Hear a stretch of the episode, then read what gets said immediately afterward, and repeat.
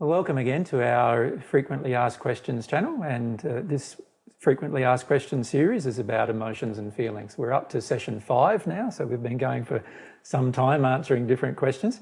And because we're only getting to do like 10 to 20 questions every session, um, we will be going for some time more on the, question or series of emotions because we have uh, quite a few hundreds of questions uh, relating to emotions and emotional processing and other questions like, related to those particular things. So we would like to recommend before you watch the answers to these particular questions that you still have a look at, if you have not done so, the human soul frequently asked questions up to session three, and also session two of this emotion, this emotions and feelings playlist, because session two uh, answers many ba very basic questions about emotions. But uh, Mary's joined me today. She's going to be asking the questions from our listeners, and uh, and hopefully I'll be able to answer them. I so, feel pretty confident that he will. so we we enjoy your company, and and I hope you enjoy getting these answers as well. Thanks very much for your time. Our first question today is from Amanda, mm-hmm. and she asks Is dealing with fear a major way or the way for developing trust in God and confirming the goodness of God's character, as opposed to our parents' character and behaviour around fear? Mm. This is an interesting question because I feel there's so many things that we could talk about as a result of the question. Yep. Firstly, is fear the major way we can confirm God's character? I don't believe so, no, in, in terms of dealing with fear. Mm-hmm. Um, dealing, dealing with fear does help us a lot to determine God's character, though. But there are many other ways we can also determine God's character. And the major way we determine God's character is by receiving love from God. And then we get a feeling about what God's character really is.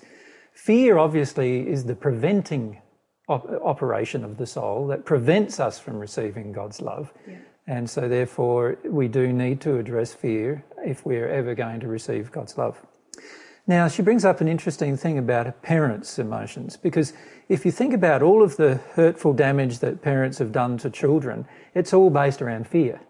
So, of course, when we process through or we release uh, from our experience fear, then we can see very clearly a person who is afraid and their motivations, and a person who is not afraid and their motivations. Mm-hmm. Now, of course, God is not afraid. So therefore, God does not have any. Uh, God doesn't have any fear, and has never projected fear onto the planet. And none of our causal emotions are really related to God. They're related to humans' viewpoint of God yep. with regard to our relationship with God. And all of that is related to fear as well. And that is a lot about, again, our parents' fear. So it is very true that if we allow ourselves to experience fear, and we allow ourselves to go through the emotional process of experiencing fear, then what will happen is that we will see clearly that God, logically and also from our feeling based relationship with God, we'll be able to determine that God is not a fear person, is not a, an entity that's based around fear, yeah. and, uh, and that God is only love. And we will then come to trust that much more easily because we can feel that God is never motivated by fear in anything that God does. Mm-hmm. Whereas with our parents, most of our mistrust with our parents began with the fact that they were motivated by fear under certain circumstances. So there were times when they loved us, and then when they were motivated by fear, generally they did not love us. And in fact, it's impossible to love while you're motivated by fear. So every single time they were motivated by fear, they didn't love us. And what we got to see was that fear became the dominant aspect of their personality and nature, in the fact that, in the sense that it, it was used as a tool mm-hmm. to justify their unloving behaviour towards ourselves. So their avoidance of fear in that case. Their avoidance of fear, yeah. yeah. Well, uh, you could say they're using honouring fear as their god, mm-hmm. caused them to choose fear over love. Yeah. And that caused a lot of hurtful damage to their children, of yeah. which we are some. And now, now, once we have that damage and we receive that damage, we start to mistrust our parents. And we learn to mistrust our parents because we know that every time our parents act in harmony with fear, they become untrustworthy. Mm-hmm. Right? Just like anybody who acts in fear becomes untrustworthy. And in fact, it is impossible to trust, to fully trust a person who acts in harmony with fear. So any person who lives in fear and who acts in harmony with fear will always at some point act out of harmony with truth and love. And so they become very untrustworthy. Mm-hmm. Now, of course, God never does those things. And so once we've felt through the experiences of our own past fears that we haven't released, we start to see that God is trustworthy. We can always trust God because God never acts in harmony with fear or, or, or has fear as his God, but rather God always acts in harmony with love. And therefore, we know we can always trust that person. Mm-hmm. And it's interesting what I find on earth with regard to trust. A lot of people trust people, other people, who are totally untrustworthy because they honour fear. Any person who honours fear at any level is untrustworthy. Yeah. You can't trust them. You can't. As soon as they honour truth and do not honour fear, now you can trust them. Mm-hmm. So trust is built by, per, by, the, by observing that the person is always acting in harmony with truth and love. True trust, that is. Yeah. But I find it interesting on earth that a lot of people do not a- analyse trust in that regard. They believe they can trust their family members when their family members have actually proven themselves untrustly, untrustworthy by proving that they are going to operate in fear at some point. Mm-hmm. So they've proven themselves untrustworthy. And it's pointless trusting a person who's already proved themselves to be untrustworthy. Yeah. So, if we were truly focused upon um, understanding the relationship between fear and trust, we would see that any person who is in harmony with fear and acting in harmony with fear is always going to be untrustworthy, and we cannot trust them. And God is not a person who acts in harmony with fear ever, and so therefore is always trustworthy. Yeah. But we will not feel that until we've worked through our own fear. So Amanda, Amanda's um, question is really hitting on something important. Then, mm-hmm. in in that she's highlighting that when we live in fear, we have an inherent mistrust of God mm-hmm. because And we trust people who actually are untrustworthy. We do both. yes. Mm. And why do we why do we do that um, second thing? Well, mostly because we've been taught to do so. We've been taught that there are some things that our parents are allowed to get away with, even though they felt at the time to be very unloving towards ourselves. Yeah. We, we are taught that that's normal. You know, for example, if a parent's afraid for our life, then it's okay for them to hit us. Yeah. That's what we're taught. Yeah. Now, God doesn't hit us on any occasion, even when God observes our life, and God's not afraid of our life because God created an eternal existence. Yeah. So God's never afraid of us dying, Yeah. and therefore will never, you know, use violence as a method of preventing our death. So, you know, we see a very, very different viewpoint from God versus our parents. Mm-hmm. But we've been brought up with parents who justify the use of fear mm-hmm. and who then call it love. And so we now have a very distorted viewpoint within us of fear versus love, fear versus truth. And, and because of these distortions, and as we've talked about before, these distortions are a major cause of our emotional difficulties. Yeah. So, because of these distortions, the majority of people on earth are very confused when it comes to love. Mm-hmm. And also, they do believe that fear and love can exist side by side. Yeah. and they cannot. Yeah. Yeah. Yeah.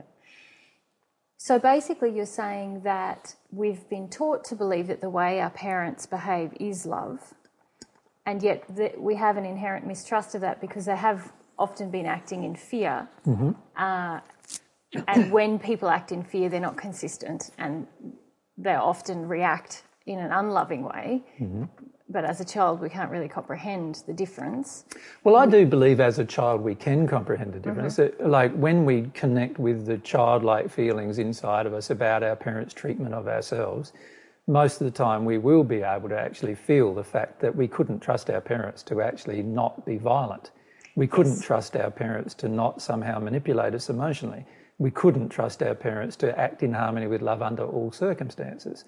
We, we do feel those feelings, but we suppress them. We suppress them because we're invested in avoiding the pain of that experience. Correct. You know, as we've discussed in the sessions about how the human soul functions, every time we want to avoid pain, we will revert to suppressive techniques, mm-hmm. which are all about our addictions. So we enter addictions with people in order to prevent our fear. Yeah. And the majority of us have entered addictions even with our parents. Mm-hmm. And in fact, our addiction response to our parents is a direct response to their addictions with us. Yeah. And we often have entered into addictions with our parents. And then, of course, whenever those parents didn't meet those addictions, we then sought another person to do so. So many of us are currently in a relationship with another person, a partnership relationship, where we're actually getting most of our addictions met. And, uh, and this makes us feel quite happy. But the reality is that we're not really happy. We've still got all of these emotions inside of us, and fear is still quite dominant in our lives. still governing everything. And then, so that constitutes a major block towards God because we, we don't, just as we have a sense that what happened in our childhood from our parents was not loving, and we're afraid to, to really um, explore that and release that, mm-hmm. then that gets projected upon God. We think, can we mm. really trust this person that we can't even see? Mm. And so, But it makes a, it doesn't make much a logical sense if you think about it. For, for example, it makes a lot more logical sense to, to see that God must be far be- better than any human, mm-hmm. and therefore far more loving than any human, and therefore it's very un- illogical for us to attribute to God emotions that we feel about our parents. But most of the time we do that to avoid the emotions that we feel about our parents. In other words, we go, no, our parents loved us, it's God that didn't love us. yes. Rather than going, no, that's actually incorrect. It's our parents who didn't love us, and God has loved us all of this time. And it's just that we now feel that that's not true because of our parents' projections and other fear based emotions that they've had, causing us now to live in our own fear. So, th- so yes, the answer to Amanda's question is yes. If you feel your fear and experience it and go through it and come out the other side of your fear, you will have a very, very good uh, opinion of God. Yeah. You'll also have a very accurate opinion of your family and your and your parents, but it won't be a, necessarily a good opinion. Yeah. It'll be an accurate opinion in the sense that you'll know when you'll know under what circumstances they are willing to compromise love. Mm-hmm. So, for example, with my father, I know that he on earth, my father on earth, I know that he will compromise love whenever his religious beliefs are confronted. Yeah. So, in other words, whenever he gets confronted from his belief systems, he will always sacrifice love. I know that from mm-hmm. his behaviour with me. And I've known that for a long time. I know that he does it with other emotions too. And I know with my mum, whenever she's confronted by fear, she will always withdraw love. Yeah. She will always go back into her shell. She will always not be loving to, ano- to another person, including myself. So I know whatever issues she's afraid of, she can't love me. Mm-hmm. I know that. Mm-hmm. Now, when you know that, you know what bits of the person you can trust and what bits of the person are not trustworthy. Yeah. Because any time their fear is triggered, they become not trustworthy Yeah. if they honour their fear over truth. And God doesn't have fear, so God always is truthful, and so therefore God is always trustworthy.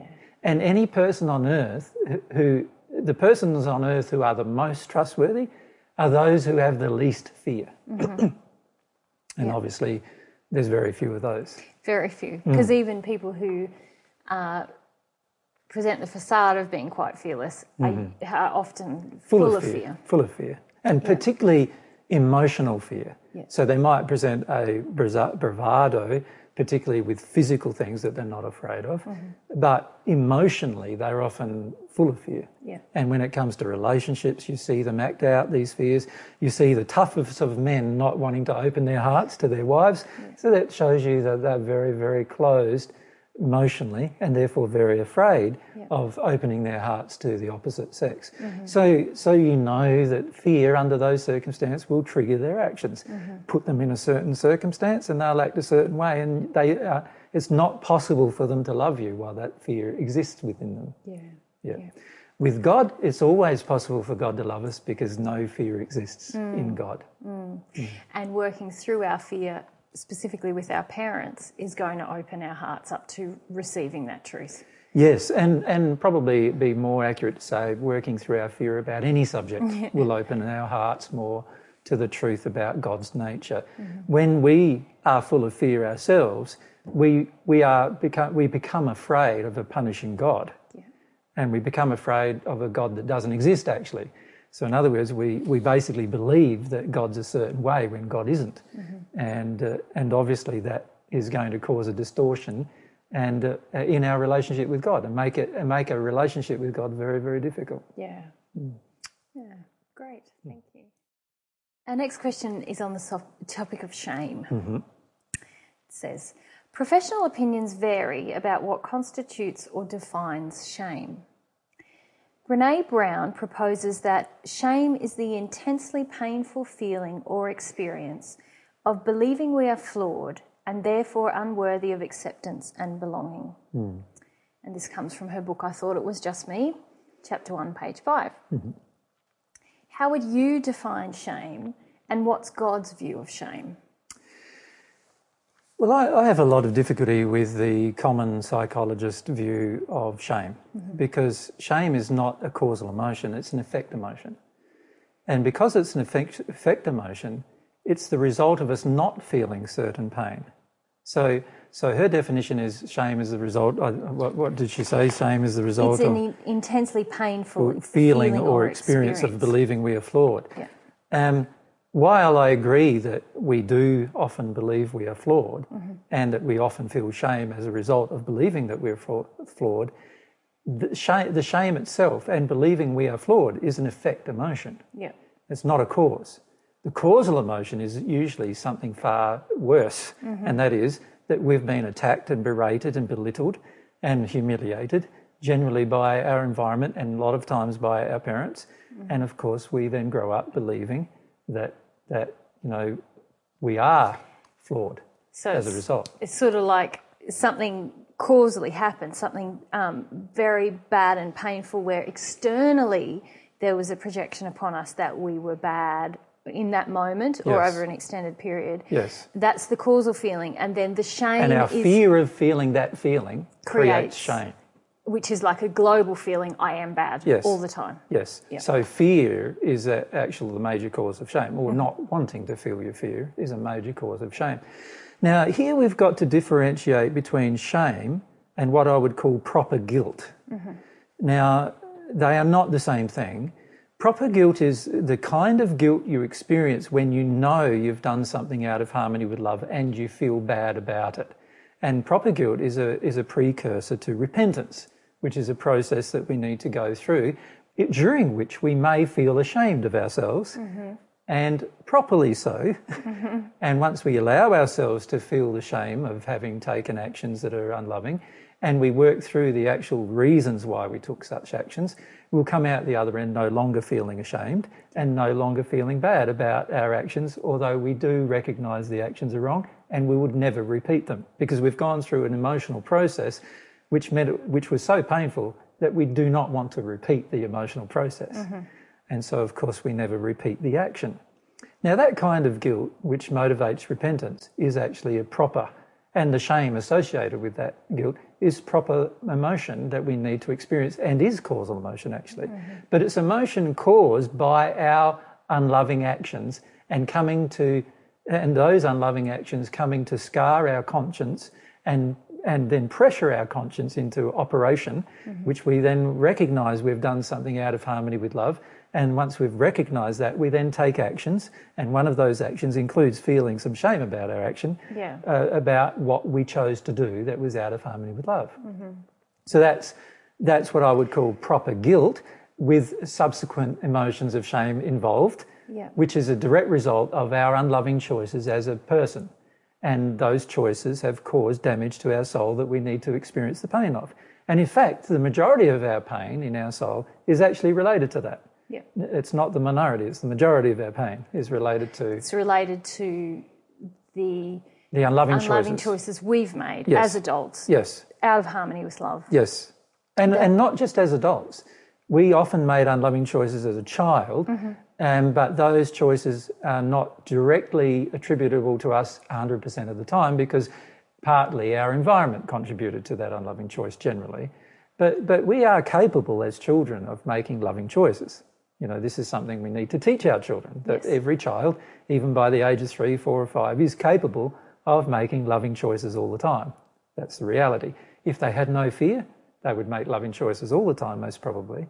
And, and we can't just say that the fear is the cause of the unloving choice either, because there are many people who have, you know, not, not fear as the primary motivator for an unloving choice, but the desire, or but, but rather anger or some other emotion, mm-hmm. and even sometimes just desire causes them to make an unloving choice that yeah. they later regret. Yeah.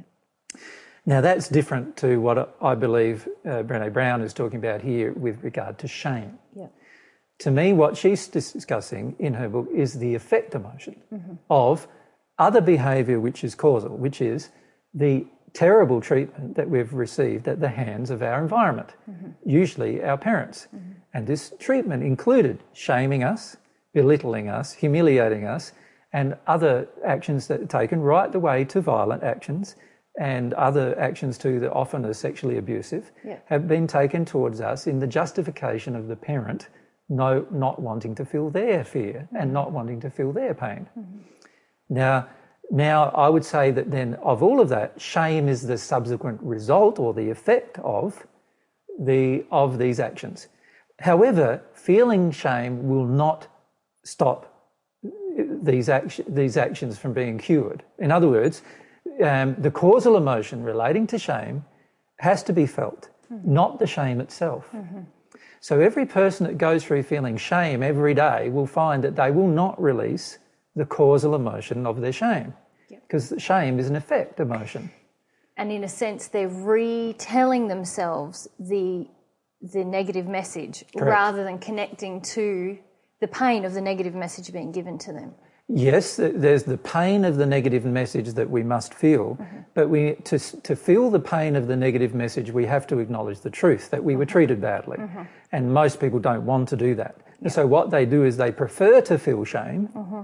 They prefer to treat themselves badly or feel that they are bad mm-hmm. to the mm-hmm. core rather than feel that their parents treated them badly and, and, and that the responsibility for this poor treatment rests upon the parent and not upon the child.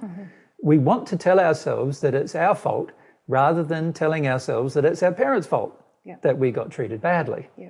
That's what we want to do. And so when we do that, we are drawn towards self punishment and we're also drawn towards shame yeah. as an emotion to feel. Once you realize that your parents treated you badly and you start going through those emotions of how bad the treatment was, it's very rare for a person to feel shame after that point.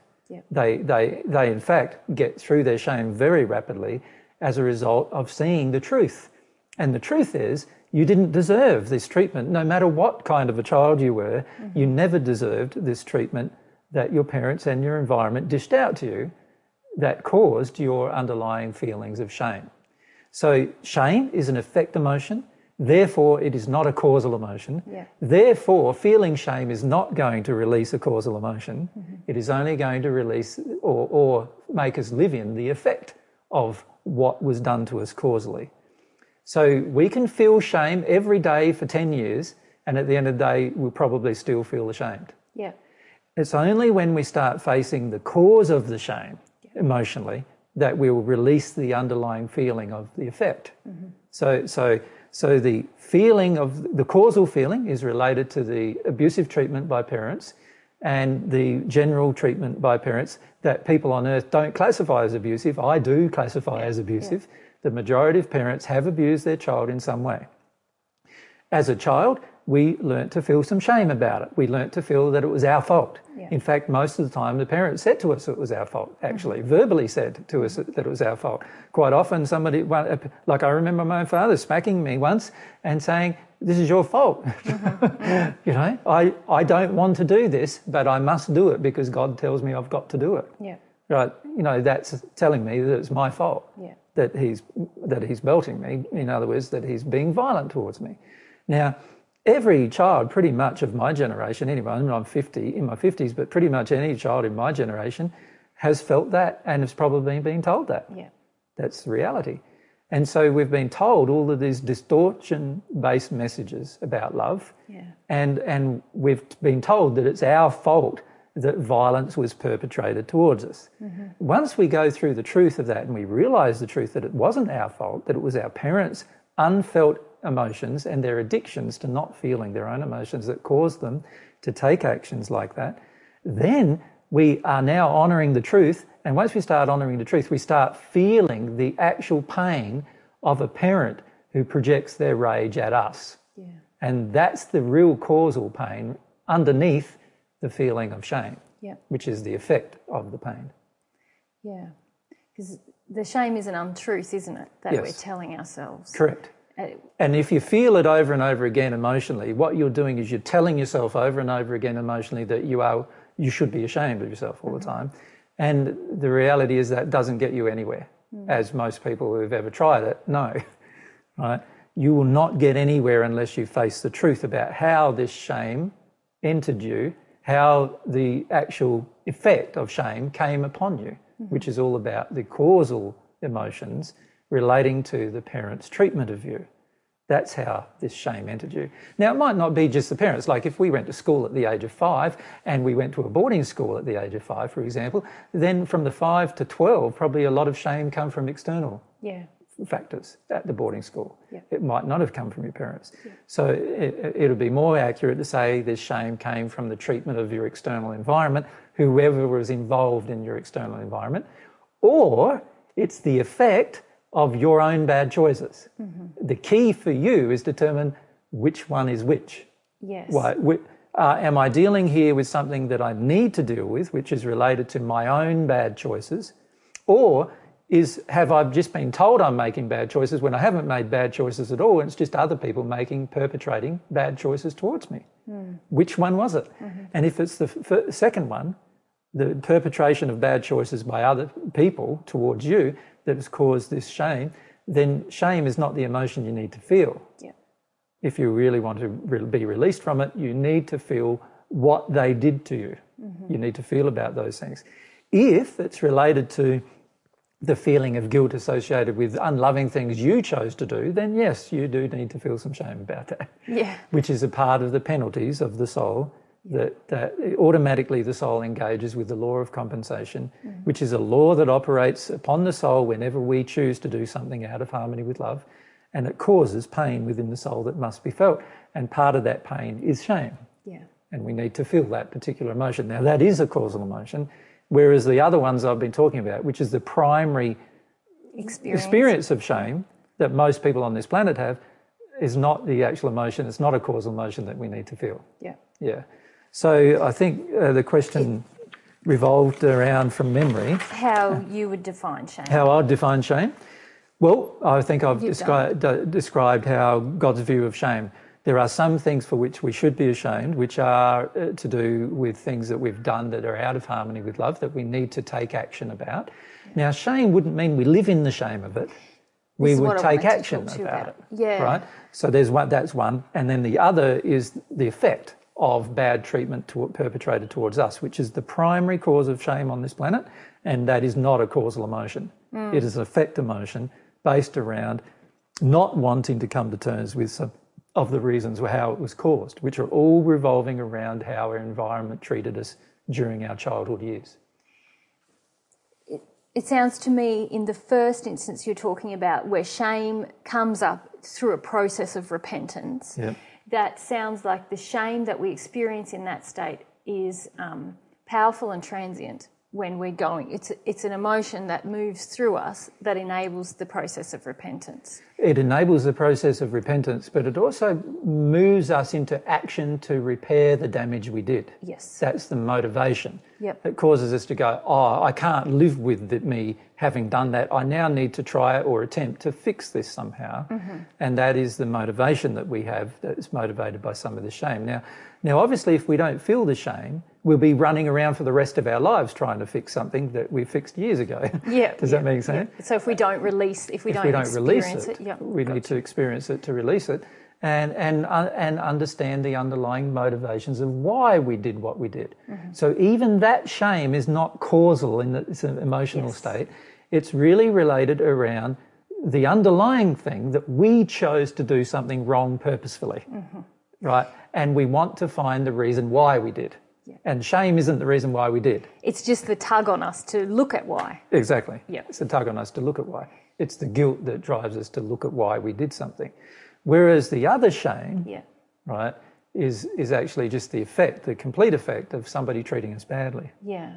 So I'd like to talk about the second thing in a minute, but you said uh, something where you said shame and guilt are almost the same in this first process of repentance. Yes, in the, in the guilt and shame Yep. yeah, are emotions we need to allow to pass through us. If we hold on to them, which most people do, they will drive the rest of our lives. Yep. Right. So, so they are effects as well of deeper causes. Right. But they are related to the process of repentance. Without guilt and shame, it's highly unlikely we'd have noticed that we did anything wrong.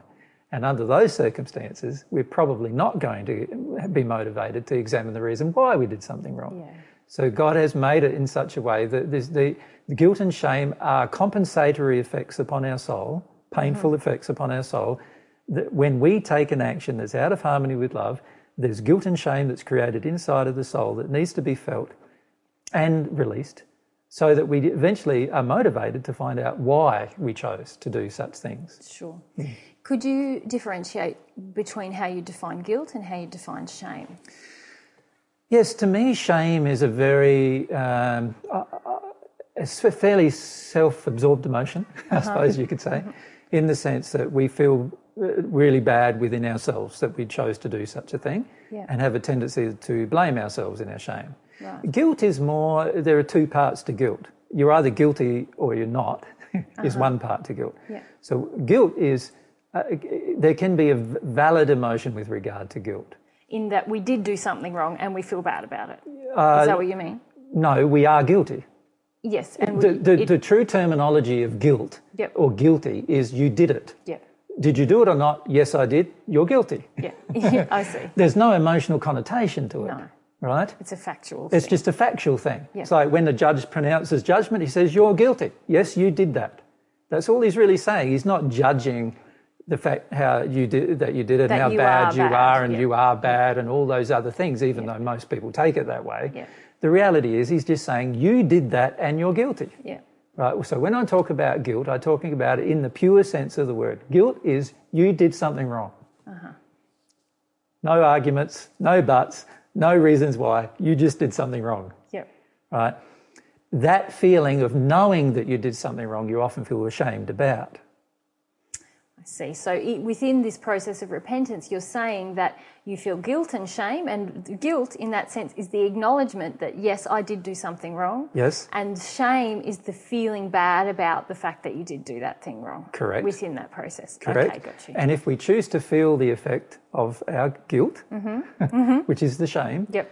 then we'll release the shame and we'll be motivated to find out why we did that thing wrong mm-hmm. and what was the underlying causal emotions that motivated us to do that thing wrong. Yeah. So, so that kind of shame is still in effect, mm-hmm. but, but it's a helper Yes. to help us to acknowledge guilt, mm-hmm. true guilt from God's perspective. We actually, yes or no, did we do something wrong or not? Now, here I'm not talking about when you're a child and you st- you come home and you said to mummy, "Oh, I, told the next door neighbour that you know you you you know slept with the guy down the road." You know, Yeah, yeah, you know something innocent that a child might do, and mummy goes berserk Yeah. and and and basically treats the child as if they did something wrong Yeah. when the child did nothing wrong Yeah. from God's perspective. So so this is a problem with many of our emotions is that we were told they things were wrong mm-hmm. when they were not. Yeah. And what we've got to do is see all of these things from God's perspective. A person who tells the truth hasn't done anything wrong. And this is where you talking about the second instance where the shame that we can then live in, this feeling I am bad all of the time, is actually an effect and almost an avoidance of the pain of, hey, I didn't do the wrong thing, but I was blamed and made to feel like I'm bad because I did the right thing.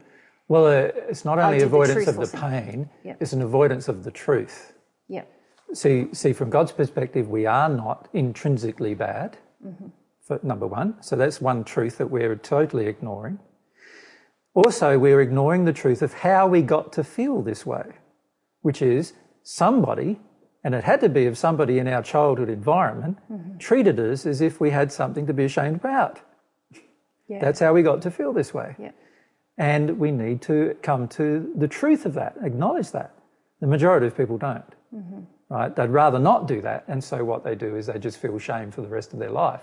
They feel like there's something wrong with them the rest of their life so that they can maintain a relationship with their parents. Yeah. Because the reality is, the majority of us, if we felt what our parents actually did, would find a struggle to actually maintain a relationship with our parents unless our parents were repentant for what they did. That's reality. Yeah. But the majority of us ignore all of that so that we can play happy families. Yeah. And that causes us then to take all the burden of the treatment mm-hmm. and blame ourselves, mm-hmm. which is obviously going to be quite harmful to ourselves continuously. And so then we end up with huge groups of people just living with an inherent sense that they are bad all of the time. Yes, and then acting as if they're bad, so they're Yeah. taking drugs or taking drinking alcohol, or because they've Overeating, taken all yeah. the blame Yeah. for what their parents actually did. Yeah. Yeah, and and parents with children who have abuse issues, alcohol abuse, I mean substance abuse issues, need to have a good strong look at themselves because there's a high likelihood that they are, have contributed immensely to the fact that that child is now taking drugs or alcohol As a through result through their of shame. emotional, as a result of shame, as a result of their emotional feelings toward perpetrated toward the ch- children when the child children were young. Mm-hmm. Mm. Mm. Okay. So you're saying in that second instance where we're in shame that this becomes Second instance, let's be more specific. okay. where we haven't done anything wrong, but we've been made to feel that we have. Mm-hmm. Have yeah from our environment. Yep. Yeah, from our environment as a child. Yes. that that can become a globalized feeling that I am bad all of the time. And if we're honest with ourselves, many of our parents probably treated us like we were bad all the time. Yes.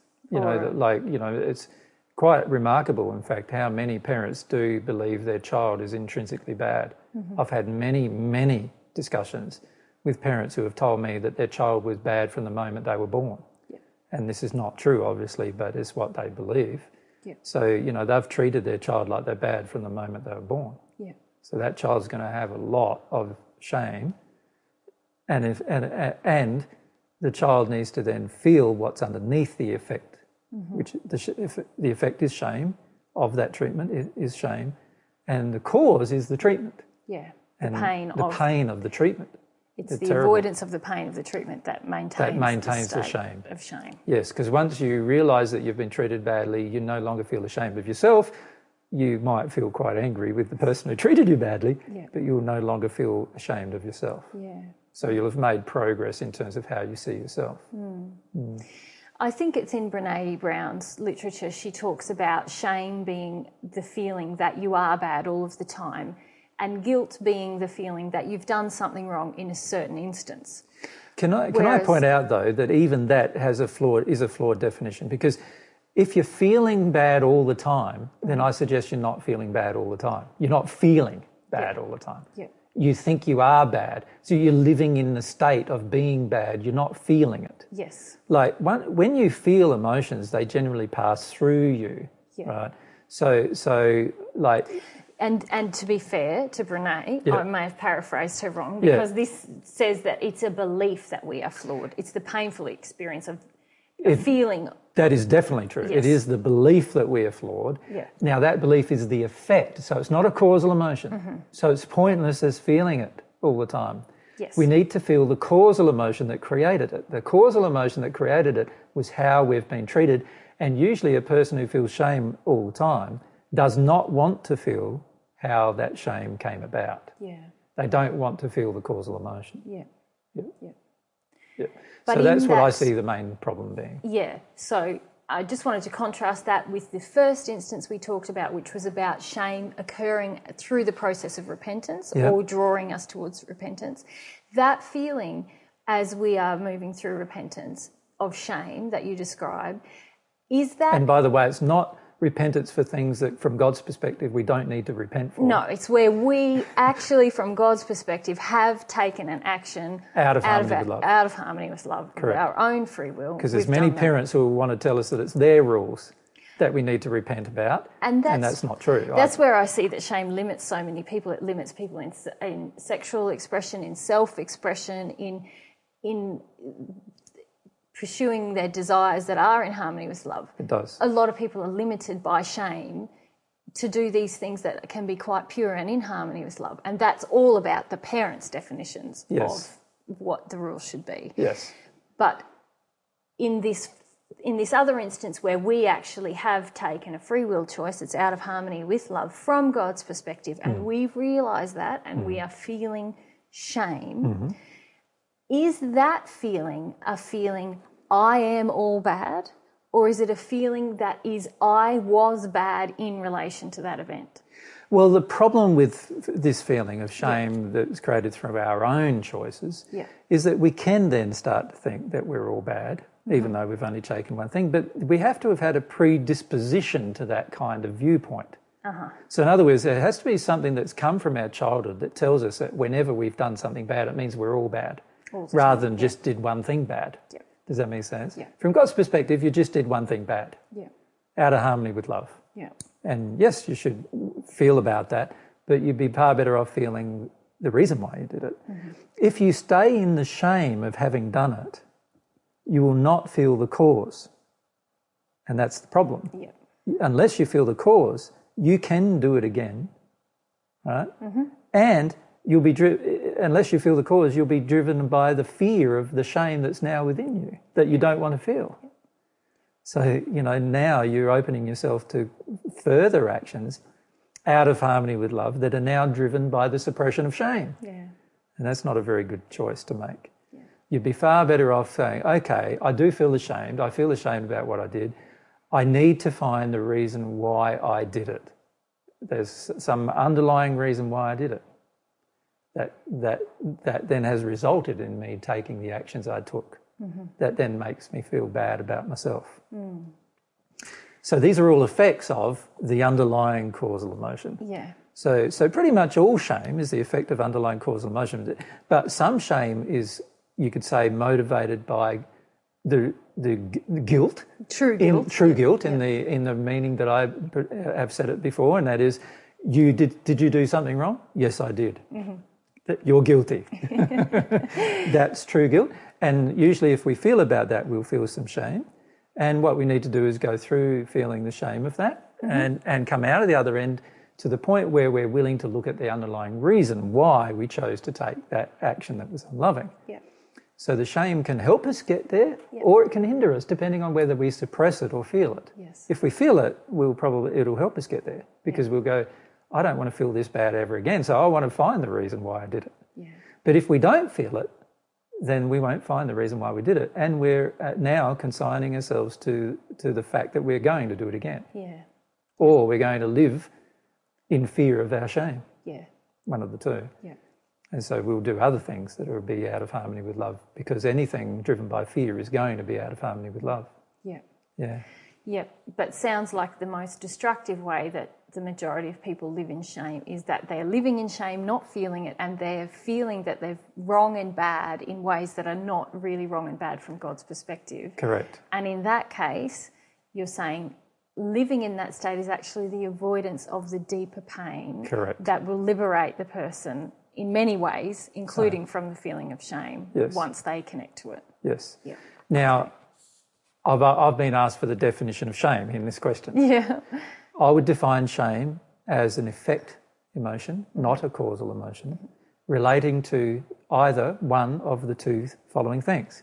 One, the treat bad or, or poor treatment from our, in our environment of ourselves, where we then come to accept the poor treatment as ourselves being the cause, and that is not true. Mm-hmm. Or two, the fact that we have chosen through our free will to take actions that are out of harmony with love and refuse to, to feel about the reasons why we did such a thing. Beautiful. And that's what shame is. Yeah. Great. Good. Thank you. If we can add to that, what would you say is God's view of shame? That's the second part of our question. Well, it depends on what type of shame we're talking about. So, if we're talking about the first kind of shame, which was triggered by uh, bad treatment during our childhood, then God's view of that shame is that we don't need to feel it at all. And so, and God, in fact, doesn't feel that we need to be ashamed of ourselves under those circumstances, no, but, no matter how bad we were treated, badly we were treated during our childhood. God doesn't feel we have anything to be ashamed of for, for that treatment. Yep. So that's first. The second type of shame, which is the one driven by the fact that we're guilty of, of some kind of wrongdoing with regard to definition of God, wrongdoing, is anything that we did out of harmony with love from God's perspective. Mm-hmm. Now, God doesn't feel we need to feel specifically shame about that, but God knows that shame will be the result of us taking those particular actions. Mm-hmm. And but God knows that shame is not a motivating um, solution to the problem. In other words, a person who lives in shame generally becomes quite selfish, quite fearful, and quite uh, out of harmony with love with the rest of their actions. Yeah. God knows that the best way, and God has designed his universe this way, that the best way to deal with any emotion is to find the underlying reason why you chose to do such a thing. So, the best way to deal with any unloving action or unloving word or unloving thought is to find the underlying reason why such an unloving action, thought, or word appeared. Yeah. And shame is not going to help you do that. No. It's not going to help you do that. It may provide some motivation to do it, perhaps. Yeah. But it won't help you do it. To, to really find underlying causal emotions relating to why you chose to take actions out of harmony with love takes a lot more courage mm. than just feeling shame. Yeah. Right? And this is where I feel a lot of people in, who are constantly carrying shame with them are using shame as an avoidance technique mm-hmm. rather than actually a desire, uh, using it as a motivation to get to a deeper emotion. Yeah. And, and if we're using shame as an avoidance technique, we are way out of harmony with God's view of shame. Mm-hmm. Right? Mm-hmm. And we need to understand that. Mm. So, so God's view of shame basically is that if it's related to our childhood, it's something we don't even need to feel. Yeah. Right? And if it's related to our own free will choices that are out of harmony with love, then certainly we're going to feel it because it's an automatic compensatory effect on our soul that's occurred. However, if you feel it, you will want to find the actual cause of why you did that. Yeah. If you choose to deny your shame or to live in it, you know, soak in it like a like a bath, then is... you will never take courageous actions to find the reason why you chose to do or take those actions that were unloving. Yeah. Yep. So shame can become a very narcissistic emotion if you're not careful, mm-hmm. and uh, and many people do live in their shame and live very narcissistic lives as a result. Mm. It's very helpful. Mm. Thank you. Our next question comes to us from Susan. Yep. She says, some people are naturally not that emotional. so, what exactly does it mean to work through your emotional injuries, feel the full extent of emotions, and release them? Mm-hmm. AJ talks about crying a lot or beating the hell out of a beanbag if the injury is anger or rage. But what if some people just aren't emotional like that? How do you release when you're not that emotional?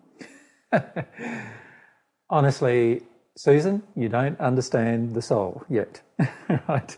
The reality is, is God designed the soul to be emotional. Yeah. So everyone is emotional. Yeah.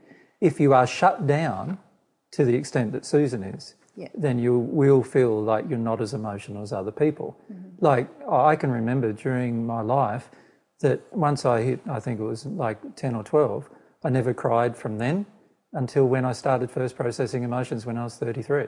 Yeah. So at the end of the day, you know, you can shut down your emotions in complete denial if you want to, mm-hmm. but but don't claim that it's just because you're not emotional. Yeah.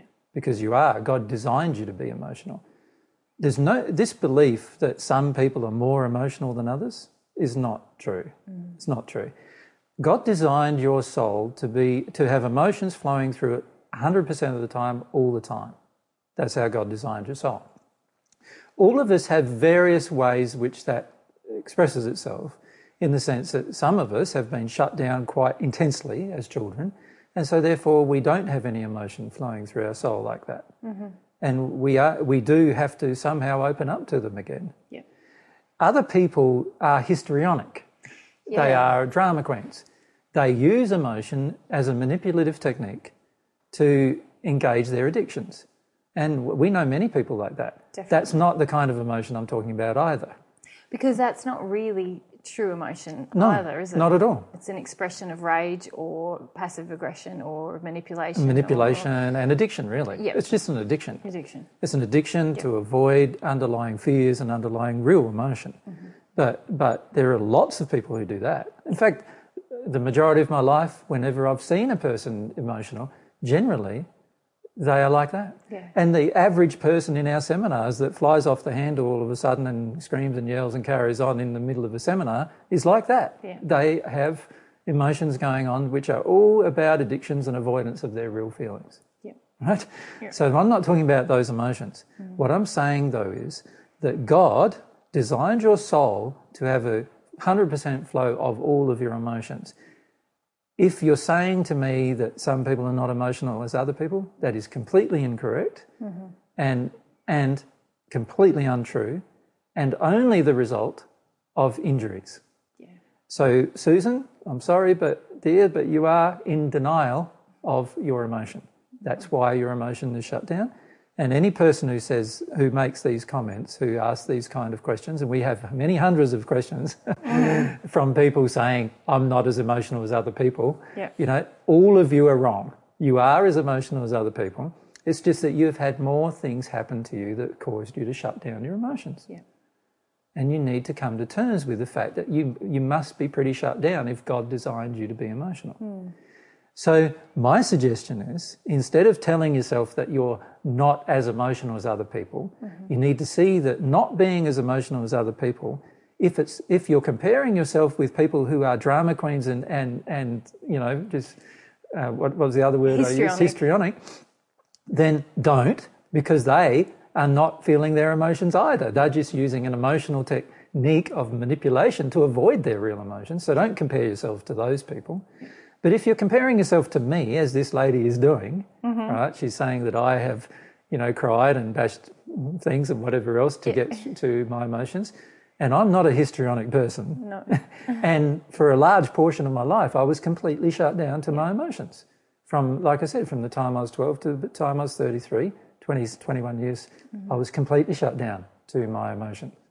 Completely shut down. So if I can get from being completely shut, shut down to my emotions to being open to my emotions and everyone else's emotions, and I'm telling you that the reason why I did that was because I became open emotionally from a state of denial, mm-hmm. then I suggest to you, Susan, that you can do the same. Yeah. Yep.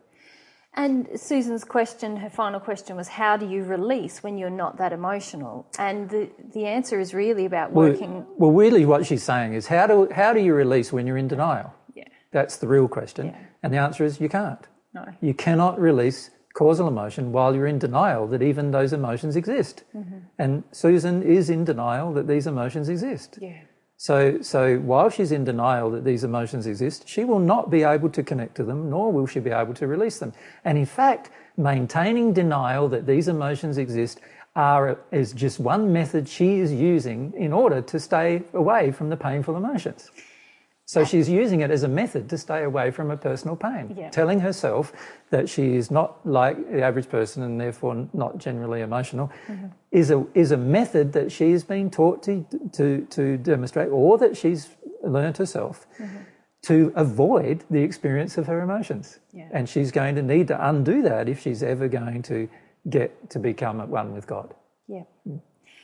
I feel a lot of compassion for people who who probably because I've been one of them who we reach adulthood and um, feel totally disconnected from our emotional selves. Yeah, and, so and what I feel from Susan's question is there's a lot of judgment within her from her experience of emotion. definitely. She feels like she doesn't. Not only is she not that emotional, or she doesn't want to be. No. And But see, we've got to be honest here. yeah, there's there's two things here, isn't there? There's do I desire to actually feel my emotions, mm-hmm. and Susan doesn't, mm-hmm. right? And then the second question is, am I using a technique to avoid emotions unwittingly, yep, right? And that's very different. That's that's uh, like that's what I would classify as ignorance of how important emotions are. Mm-hmm. Now, Susan's not ignorant of how important they are because she's probably listened to me for a while and therefore knows that I've stated it over and over again. So she is actively mm-hmm. attempting to deny her emotions. Mm-hmm. Now, I have less compassion for such a person. I see. than a person who unwittingly or, uh, or ignorantly does not know mm-hmm. that releasing their emotions will help them. Mm-hmm. A person who's choosing to avoid their emotions, choosing to remain in denial, and choosing purposefully to tell them, and even tells themselves that they're just not as emotional as other people. Yep. That's a purposeful choice to tell yourself a message that is not true. Mm. And that is a technique you're using to avoid your emotions, sure. Mm-hmm. But, but you've got to be honest about that technique. You are not going to progress towards God while you have that technique in play. Mm-hmm. You need to look at the reason why you chose to tell yourself these messages. And yes, a lot of that is related to childhood emotion, and that's yeah. where I do have compassion. Yeah. Childhood emotion, and particularly the suppression of childhood emotion by parents, and the suggestions and violence that often comes from parents to suppress childhood emotion mm-hmm. causes us to grow up and become a person who has little experience of emotion. Yeah. That's what it and, does. And judgment of emotion. And to have judgment of emotion. So we need to be careful here. Is it judgment of emotion that's Susan's problem, mm-hmm. or is it denial of a truth that's Susan's problem? All right. Now, I suggest to, that that yes, the denial of the truth is motivated partially by judgment, yeah. but mostly by her own avoidance of pain. Uh-huh. Mostly by her desire to deny the experience of pain, which which everyone has emotionally in them. Yeah. You see? Yeah. So we've got to be careful that we, we, that we say, you know, what is really going on for, for individuals. Mm. Now, judgment certainly is a problem of emotion, and some people will have to go through feelings relating to how much their own emotion as a child was judged. Yeah. And certainly a person doesn't arrive in a state of denial without there being some judgment of emotion occurring in their childhood. Yeah. But the real question becomes is that judgment unwitting or, or ignorant, ignorance of the truth, mm-hmm. or is it a purposeful desire to avoid the truth? Now, in Susan's case, it is a purposeful desire to avoid the truth. Yeah. She's been told the truth that emotions are, God created them. God created you to be an emotional being. Your soul is emotional. She's been told these truths, but she doesn't want to accept them. Mm-hmm. Now, that is a purposeful choice mm-hmm. to not accept the truth. Mm-hmm. Now, if you purposefully choose to not accept this truth, as many do, you will never become at one with God. Yeah. Ever. You are consigning yourself to progress in love, but only in natural love. You will never be able to receive God's love to the point of at one moment while you tell yourselves these untruths. Mm-hmm. So I feel that every person who tells themselves this kind of message is telling themselves an untruth. And while you tell yourself such an untruth, you will never become at one with God. So while you may progress a bit, because you'll have to use anything other than emotional techniques to progress, you will not love, you will not come to know it, and you'll certainly not come to experience God's love. Because God's love is a very overpowering emotion, mm. which will overpower you every time you experience it. And so, if you're not you will definitely be emotional while you feel that. And if you're not, it means you're not feeling it. It means that you're in denial, you're shut down to your own emotions. So stop telling yourself messages that are not true. Mm. Stop making the choice to tell yourself. And the choice to tell yourself something after you've heard the truth, the choice to tell yourself the opposite, the lie, is a choice. Mm. And that's totally different mm-hmm. than you not doing it because of ignorance. Mm-hmm. And this is what people need to realize. Once you've heard the truth about God and the way God created the soul and the human soul itself, the, the, the, decision you're going to have to make is do you have enough trust in that to believe it and take actions about it or not? Mm-hmm. Sue doesn't. Mm. Susan doesn't. Mm-hmm. Susan wants to not believe it. Mm. She wants to deny that it's a problem. She wants to deny that emotions are going to you know, she even wants to deny that she's an emotional being. Mm-hmm. And so that is an active choice taken to completely distance herself from God's truth on the matter. And that is not taken out of judgment, no. although judgment may be involved. That's an expression of her will to not feel painful emotions. Yeah, that's an important distinction you're making there. Yes. And I, I feel that uh, a lot of people, as you know, have left the path of divine truth Yep. mostly because they don't want to feel emotion. They, well, to be more frank, mostly because they don't want to feel pain, right? And we tell them, oftentimes they come to us and ask us about where they are at emotionally. We tell them they feel pained by our response, and from then on, they don't want to hear the truth. That is an active choice that they've made to deny their own emotional experience and to deny the truth about how God has created their soul. While you do that, you are not going to progress towards God. Hmm. You are just never going to progress. You can tell yourself that to you blue in the face. You will not progress towards God. You can, you can ma- blame me for suggesting that emotion is the way towards God, but it's not my fault that emotion is the way towards God. Right? God designed it that way. God designed, God, God knows, and God designed it, our soul in such a way that progression towards God in love is not possible without us being emotional beings. That's, that's we- reality. Yeah. As much as people on earth want to tell you differently, that is the reality of God's truth. Now, if Susan had said, I don't believe you, that would have been more honest. so I feel, Susan, what you need to have asked me said is just, AJ, I don't believe that emotions are the way to God. And I'll go, Susan, you're allowed to believe whatever you like. However, the reality is emotions are the way to God. And you will find sometime in your future that unless you start engaging your emotions, you will never become at one with God. Hmm. So I'm okay with you believing it, but as long as you believe that emotions are not the way to God and that you are somehow, you know, different to other people and, and, and unique and you don't have emotions, as long as you believe these particular things, you will never become at one with God.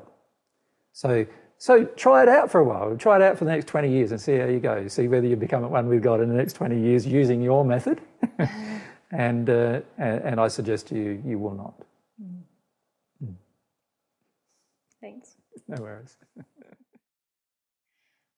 This question relates to emotions of self deception. Yep. And you and I gave a seminar on that topic four or five years ago.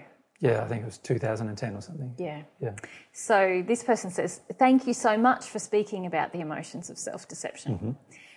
I'm totally stuck with processing and these and these kinds of emotions. Mm. I've been really losing faith that I can do this. I feel like I'm just going around in circles with shame and anger and getting nowhere. And to be honest, I really just want to give up. Can you talk a bit about what signs there may be that we're actually getting somewhere instead of going around in circles? Well, I think she's identified the signs. you, when you go around in circles, you feel like you want to give up. Uh, when you go around in circles, you you feel like you're processing emotions, but you know nothing's really changing. Mm-hmm. So these are all signs that you're just going around in circles and nothing's really changing. Now, and signs that you are completely in self-deception. Yeah. In other words, you are processing through emotions of self-deception. Mm-hmm. So it's pointless doing that.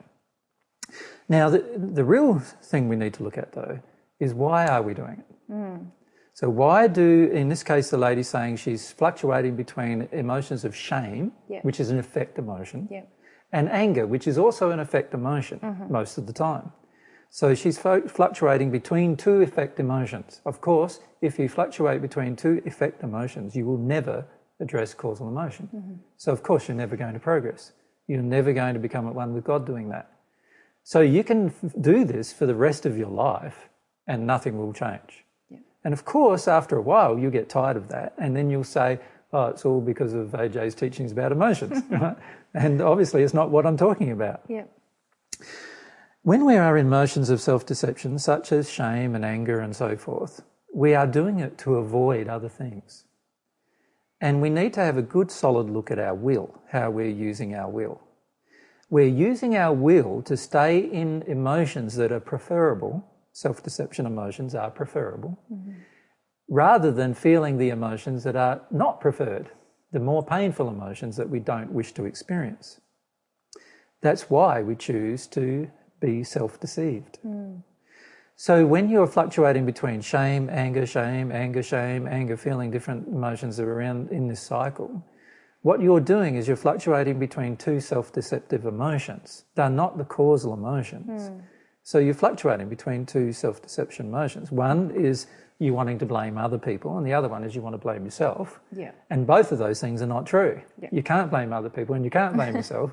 You need to get deeper into the actual causal pain. Most people who fluctuate in, in self deception emotions are not willing to go to their real pain. That's the problem. They don't trust God, they have no faith that God will help them through the process. They don't trust that this is the actual process. And they justify to themselves that there's no reason to do it.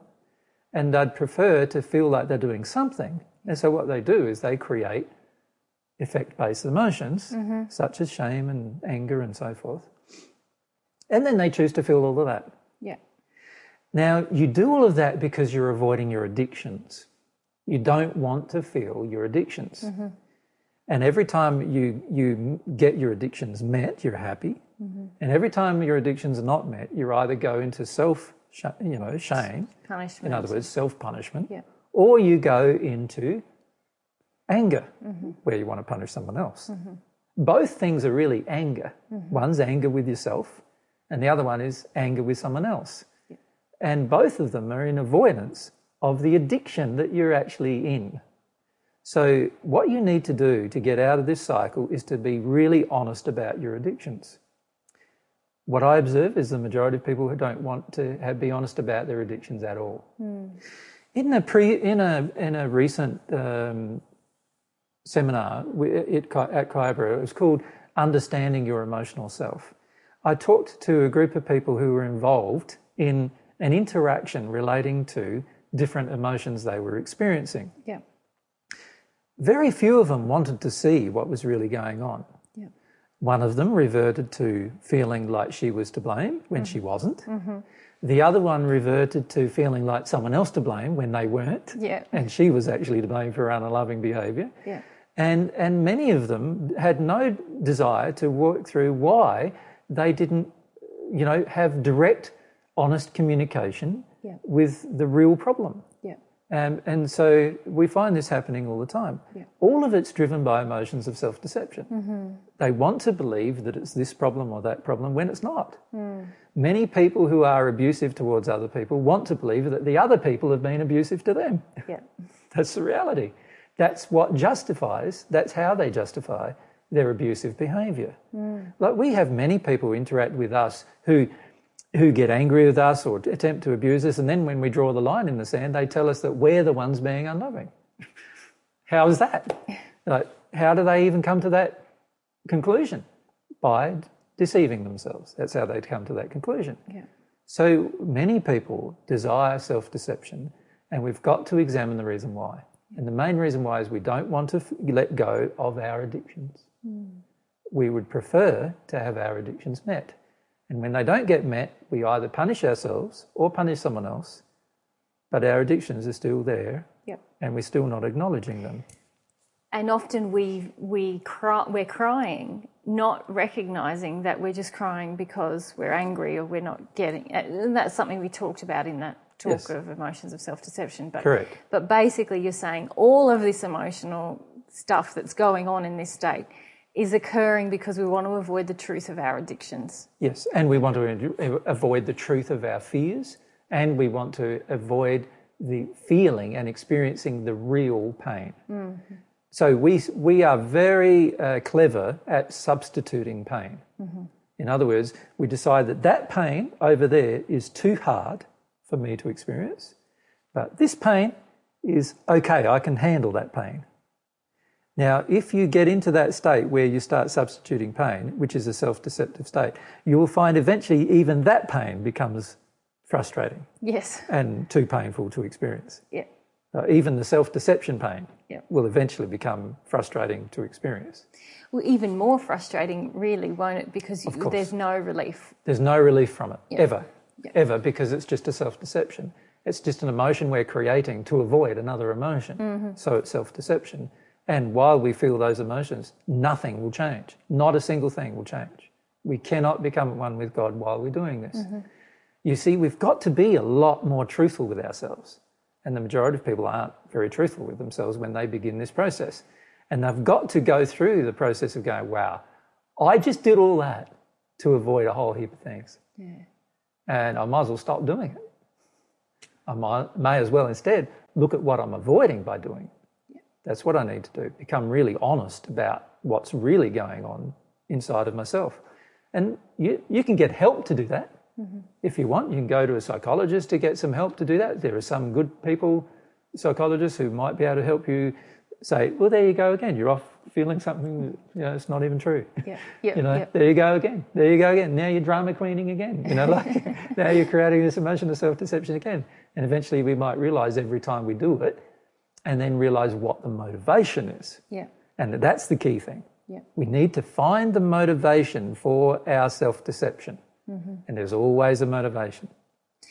And this is where you said earlier that it's an issue of will. Yes. So basically, we need to find where our will is actually directed away from causal emotion and why. What's motivating that will? Well, why? what do I really want to do here? What am I trying to achieve here? Yeah. What I'm trying to achieve is avoidance of my addictions. Yeah. I'm trying to not be uh, be clueless about my addictions. That's what mm-hmm. I'm trying to do. Mm-hmm.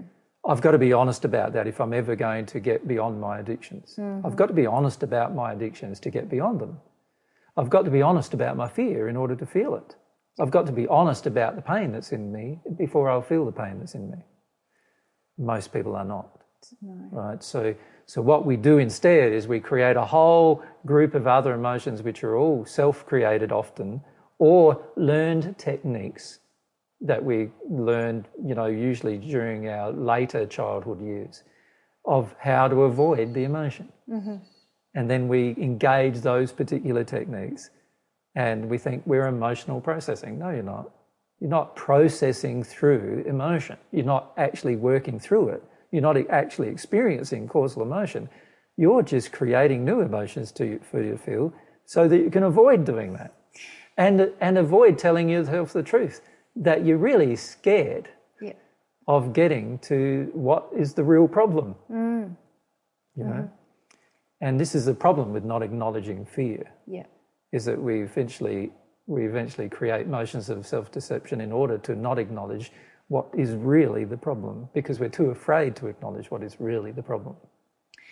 So then, if we go back to the second part of this question, mm-hmm. which was could you talk a bit about what signs there may be when we're actually getting somewhere? So when we're actually starting to move through causal Okay, emotion so let's or talk even about- addictions. Let's talk about, you know, because there's well, a let's process, talk about. isn't there? We've talked about the signs of what happens when you're not. Yeah. let's talk about some of the signs of what happens when you are. When you are actually processing through causal emotion, every time you process an emotion, you feel relief. Mm-hmm. Your, your body will physically change. You will notice less lines on your face. You'll notice like any weight that you've put on temporarily comes off again. Yeah. You notice that you feel more joy. You feel uh, more alive and more engaged. You also feel more sensitive to truth mm-hmm. as a result. Mm-hmm. So you notice things more than you did before. Mm-hmm. And, and also your behavior is more loving automatically. You- so you're not trying. You're not trying to be loving. You just automatically feel like you want to be loving. And you automatically are as a result. These are all signs that you actually are processing through causal emotion. Mm-hmm. If none of those things are actually occurring, then you're not processing through causal emotion, no matter how much you're crying, no matter how much you feel fear, no matter how much you're feeling shame. You're not processing through causal emotion. You're in the addiction and you need to be honest with yourself. If so, what basically we can say is if there is no positive change towards love that's automatic, then you are not processing causal emotion. Mm-hmm. Now, there's only two reasons why that could be occurring. One is that you're processing through the layers of addiction, and, and it's only when you get to the causal emotion that eventually there'll be some release. And we do need to process through the layers of addiction. We do need to come to see our addictions. That is certainly true. But while we're doing that, we probably will find that we're not, you know, outwardly much different than what we were before because it's our causal emotion that needs to change everything. that changes everything. So we might be doing that, or more often than not, we are in emotions of self deception mm. if we're feeling emotion, where we're, where we're going through all these different emotional experiences and none of them are real. Yep. And none of them are real because we don't want any of them to be real. we need to understand it's the use of our will. Yeah. Do you think there's signs that we have, a, even before we get to releasing causal emotion, if we are in the process of working through addiction and mm-hmm. getting more in contact with fear, do you think that there's signs that we have? Of course, there's signs, but they're, easy, they're much less- more difficult to read Yeah. from an external perspective. And this is where we have to be really honest with ourselves, Yeah, isn't it? yeah. Like, if we're really honest and we hear all this theory, we can start to identify am I in self deception? Am I working through addiction? Is this causal emotion? Yeah. Causal emotion is beautiful to feel. You, You'll enjoy feeling it probably. Yeah. It causes you to feel connected to your soul, even though, even if it's grief, even if it's terrible grief or fear, it feels you you're connected with your soul. You, there's always a relief in your body afterwards. Mm-hmm. There's always a relief in your emotional state afterwards. Things around you, your law of attraction changes instantly as soon as you've actually made a, a release Mm-hmm. of a causal emotion. Your, your attractions will change instantly. Um, you'll be less influenced by spirits. You'll be more positive, uh, less negative. Um, so, you know, these are the changes that automatically occur. And, and if they are not occurring, you, you would need to examine. Yeah, there's a high likelihood I'm in self deception or I'm processing through my addictions, one of the 2 mm-hmm. Now, there are signs you're processing through your addictions, mm-hmm. and it's quite simple. Your addictions reduce when you process through your addictions and you become more afraid. Yeah. In other words, if you're truly processing through your addictions, you don't revert to anger, right? Mm-hmm. The Anger is a sign that you're not processing through your addictions. If you're pr- truly processing through your addictions, what happens is you become more afraid because remember, every addiction was created in order to cover over your fear. Yeah. So as you expose every addiction, you feel more fear as a result. So if mm-hmm. you're becoming more afraid, mm-hmm. right, and you notice in your life there's less physical and emotional addictions, Yeah. then that means you're processing through your addictions. Yeah. But if you're not becoming more afraid, right, then you're not processing through your addictions mm-hmm. because your addictions are the layer upon your fear. So becoming more afraid is actually a good sign if you're processing through your addictions. You're not yet at your causal emotion, perhaps, but there is there's the sign that there's something happening that's causing you to shift from being in denial mm-hmm. into being aware of the, the underlying fear that drives most of your addictive behavior. So that's how you know you're you're working through addiction. Yeah. Yeah. That's great. So, so it may take quite a few years for the average person on the planet to work through addiction. We have uh, usually established addictions at a very, very young age, and uh, and usually most of them being taught to us, and so it does take time to work our way through those addictions and feel and allow ourselves to feel the fear that's underneath that drives those addictions the fear of grief or the fear of other childhood emotions. Even the fear of just being a child Yeah. causes you to do all sorts of things in addiction. What about this situation that I see occurring where people hear about divine truth, um, they hear about addictions, and a lot of people have been totally clueless that they've lived their entire life in addiction. Mm-hmm. They've mm-hmm. thought that it's normal and that it's love when your addictions get met, and it's mm-hmm. all very. And then they sort of go, "Oh, wow." They start to acknowledge. they start to acknowledge intellectually that mm. there's issues and they restrict their lifestyle and their habits in certain ways in an effort to try to not be in so much addiction or challenge their addiction and then So they, feel get- some guilt about their addiction. Yes, you could say. yeah. In other words, yes, I'm guilty. I did do that. so and they that feel- is not loving and that's. Not loving, that, and I yeah. can see that. So Yeah. they then feel motivated to try to address some of these addictions. Yeah. And then I notice people get to this point where they just feel terrible. They feel like there's no point, it's all painful, it's all yucky, it's all. Yeah, still all self deception because this is avoidance of their fear. Yeah. Like, so they're coming up to the fear wall. You can mm-hmm. say the wall of fear is there, like so. Mm-hmm. And they're coming up to the fear wall as they deal with each addiction and as they notice each addiction, they're coming closer and closer to their wall of fear. Yeah. What I notice is most people become, eh, even just start to see their wall of fear and then they run away. And most people run away from divine truth at that point, Yeah. actually. That's the point where almost everybody who's ever left divine truth, mm-hmm. ever left the way, has left because they've come face to face with their fear and they don't want to face their fear, so they go. Yeah. They just run away.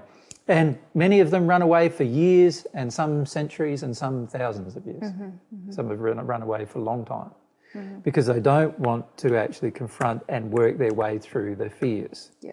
right? So we need to be honest with ourselves, even there.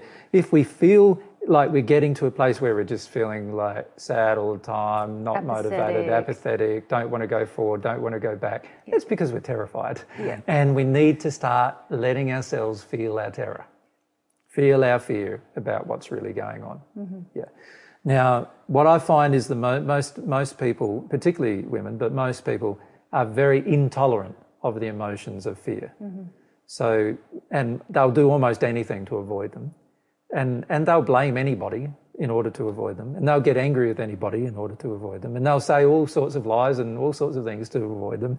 And they'll say and engage in all sorts of self deception in order to avoid them. Yeah.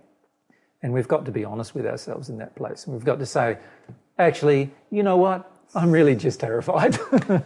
and, and, and once we even acknowledge that, we have a, a, a stronger ability to develop the desire to feel it. Because in the end, it's only the desire to feel it that will, mo- will motivate us to get through that. And for me, it's my desire for my relationship with God and my relationship with you that motivates me through tho- those fears. Hmm. Motivates me to just sit in the fear and feel it rather than acting upon it. Mm-hmm. And and what I've found is there's got to be something that's more important to you than the fear itself mm. in order for you to go through fear. Mm-hmm. And uh, and that's why I feel most people don't go through their fear because there's nothing more important to them than their fear. Mm. They, they honour their fear, they treat it like a god, and as a result, they don't have much of a desire to work through it. Mm. You, to have a to develop a desire to work through your fear is a very key part of this path. Yeah. The way to God, on the way to God, by the time you're at one with God, fear is non-existent in your life. That means you live everything like day in harmony with truth. That in this world that we live in now, that's a very difficult thing to do because the majority of people are going to be very, very challenged by you living in harmony with truth. And that's the reason why you don't want to do it. Mm. Most people are so afraid of living in harmony with truth. And that's the reason why when they come to their fear wall, they run away and tell themselves a whole heap of lies doing so. Because because it's preferable than telling themselves the truth to go through their fear and then finding out that all the things they were afraid of actually happen mm. like they are now getting attacked by their family and their mm-hmm. friends mm-hmm. and you know they lost their job because of this particular reason and that particular reason. Their life's falling apart now. Like potentially that's what they feel. It's not Yep. true but that's what they believe. Their life will fall apart now if they fully engage the truth and they fully engage living in harmony with all of their emotions all the time they believe that they're going to, you know, create a huge mess. And so they hit that wall and run away. Yeah, and you talked about this in a talk that you gave at an assistance group in Texas last year in 2013. Something that has been very powerful for me working through, and that is um, dealing with the sense of hopelessness that many of us experienced as a child because there was no way as a out. child. There was no way of getting those emotions out and feeling better, or there was no Yeah. way to avoid Yeah. a continual situation where we didn't feel like, Well, the sad thing for most children is this they had some kind of negative emotion projected at them from their parent. Mm-hmm.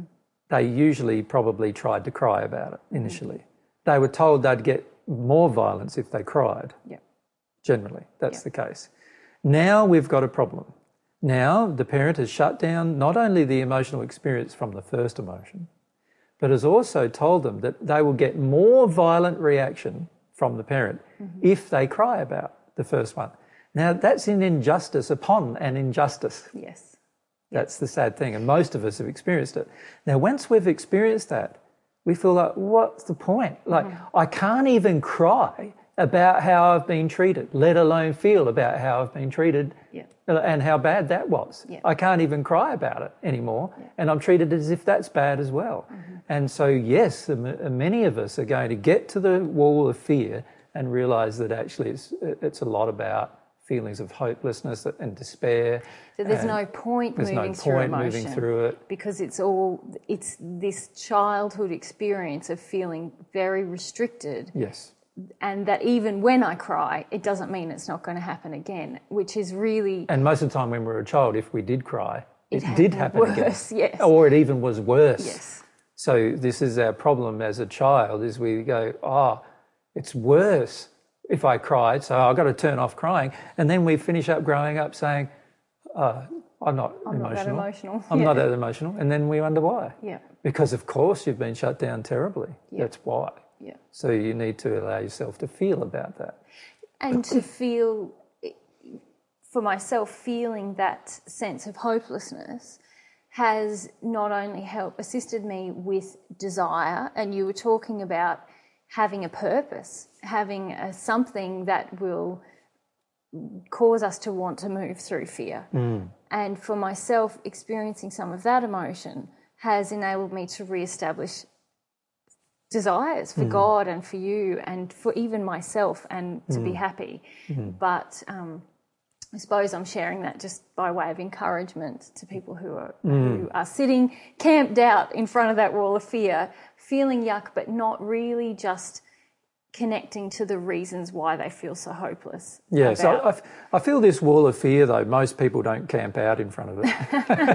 maybe that's just me. I camped Mate, out you, for a you have, but most of the people don't. You know, they get to it, they even just look at it and they go, ah! and off And they then go. they go, like, they're just gone.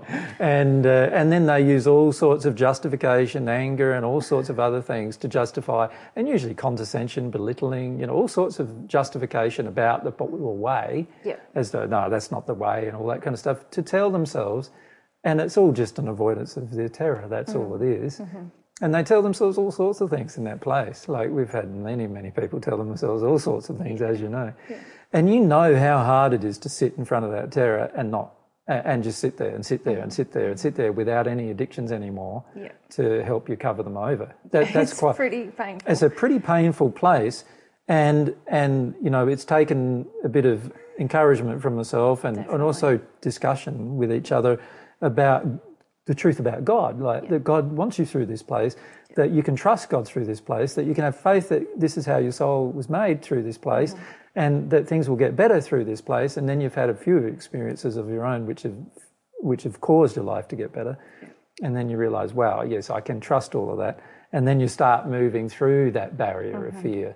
But, but the majority of people don't do that. They don't sit in front of their fear long enough to do that.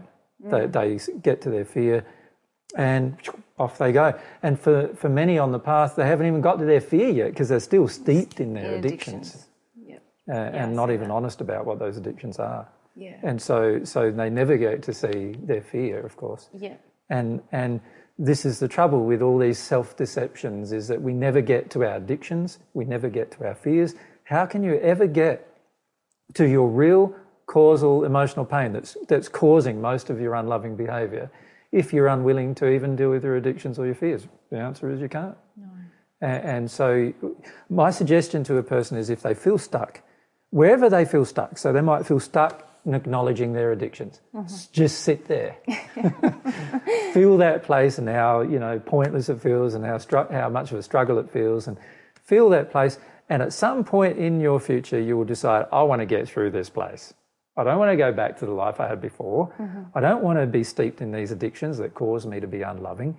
I want to get through and be a more loving person, and eventually your desire will build strong, strong enough if you allow it, and if you actively exercise the muscle of desire, which we'll talk about more in the upcoming assistance groups. And you will actually eventually have enough will to go, yes, I want to feel my addictions. I want to know what they are. I want to work through them. I want to get to the point where I'm face to face with my fear. and then once we're face to face with our fear and we're just sitting there terrified, looking at this mountain of fear that we feel in front of us, and bear in mind that it looks like a mountain because everyone who's terrified always thinks it's a mountain Yeah. and and we stay there in that place until we have a strong enough desire to actually start processing it, to actually feel it as an emotion and let it go.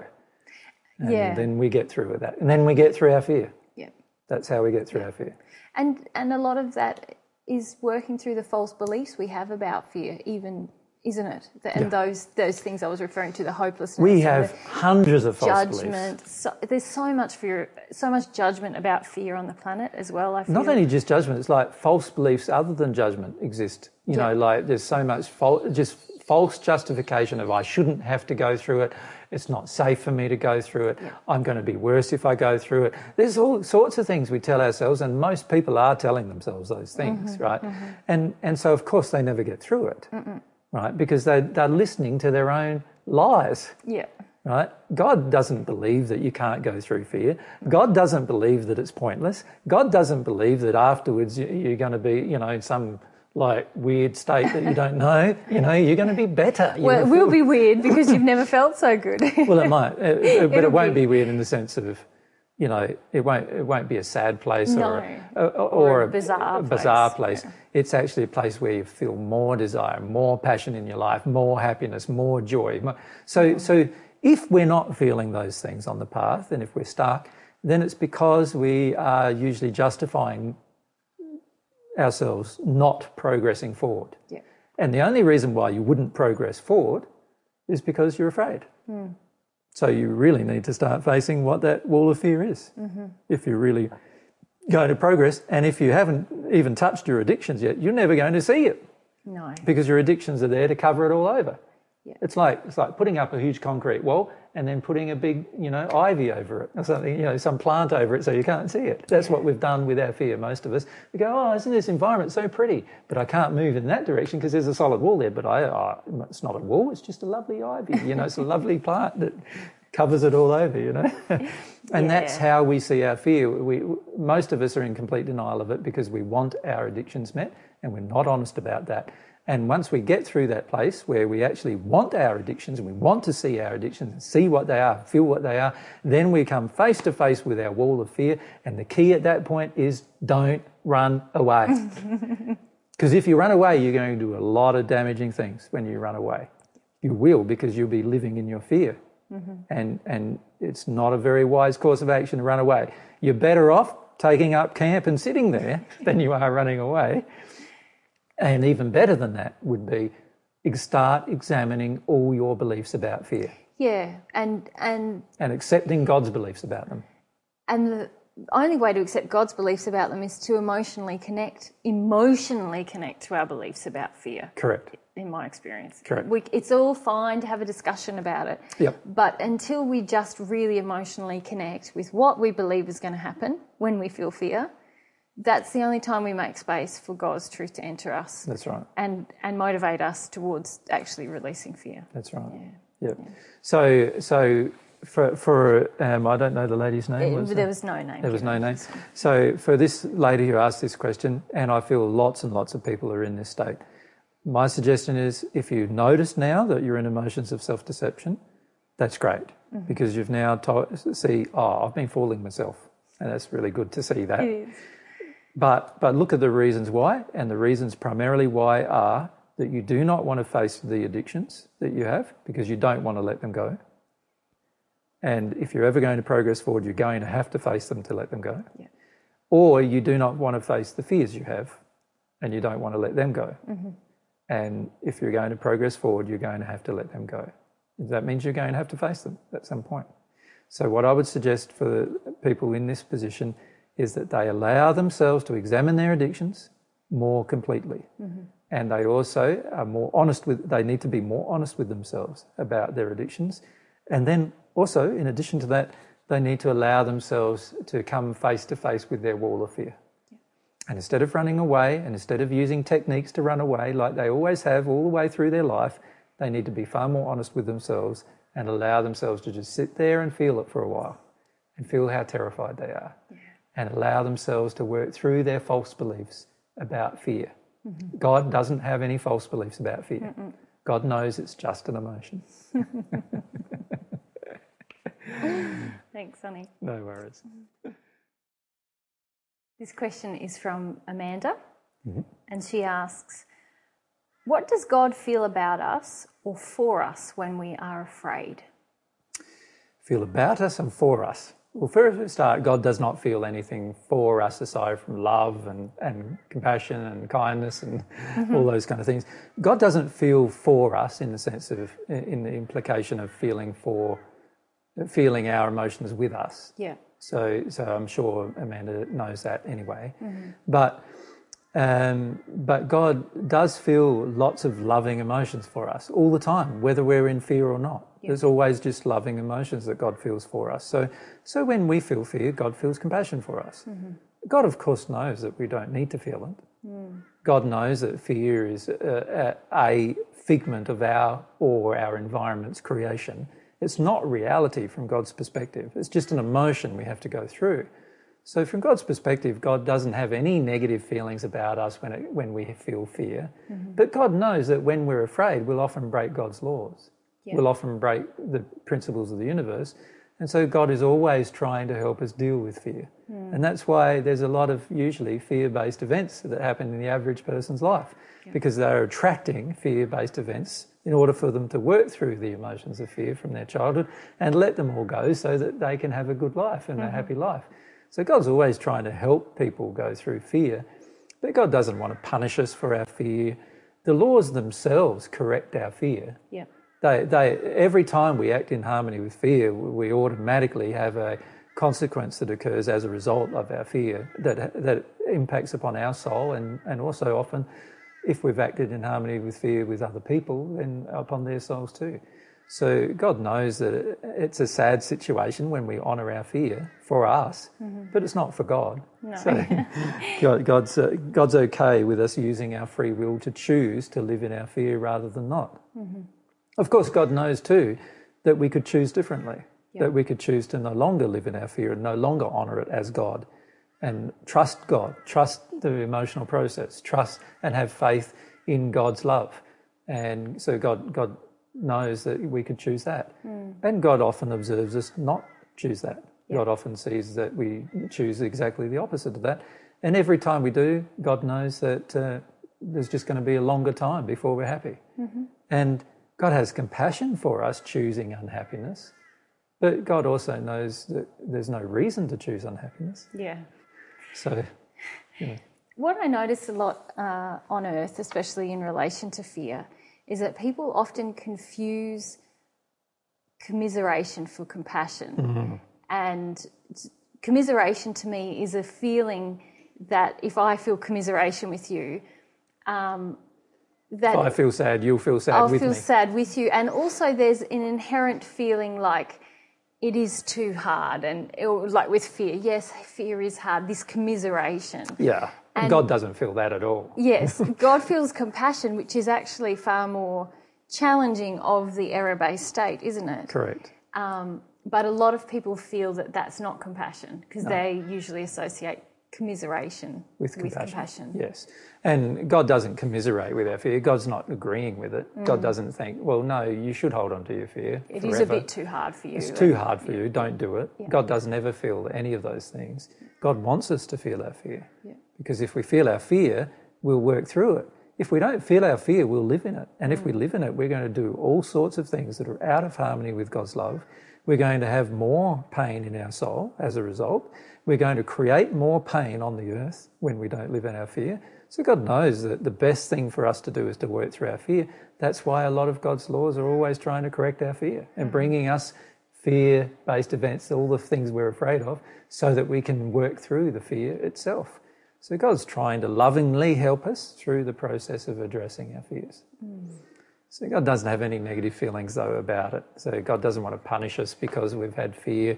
God knows the cause of our fear often is not just the results of our own choices, but the results perpetrated towards us from other people's choices. I See, so God, God knows that other people have chosen to do things that often cause a lot of our fear as well.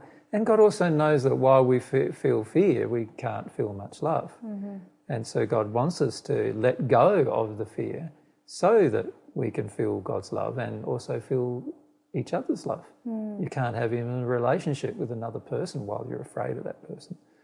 So God has a great confidence in us as well.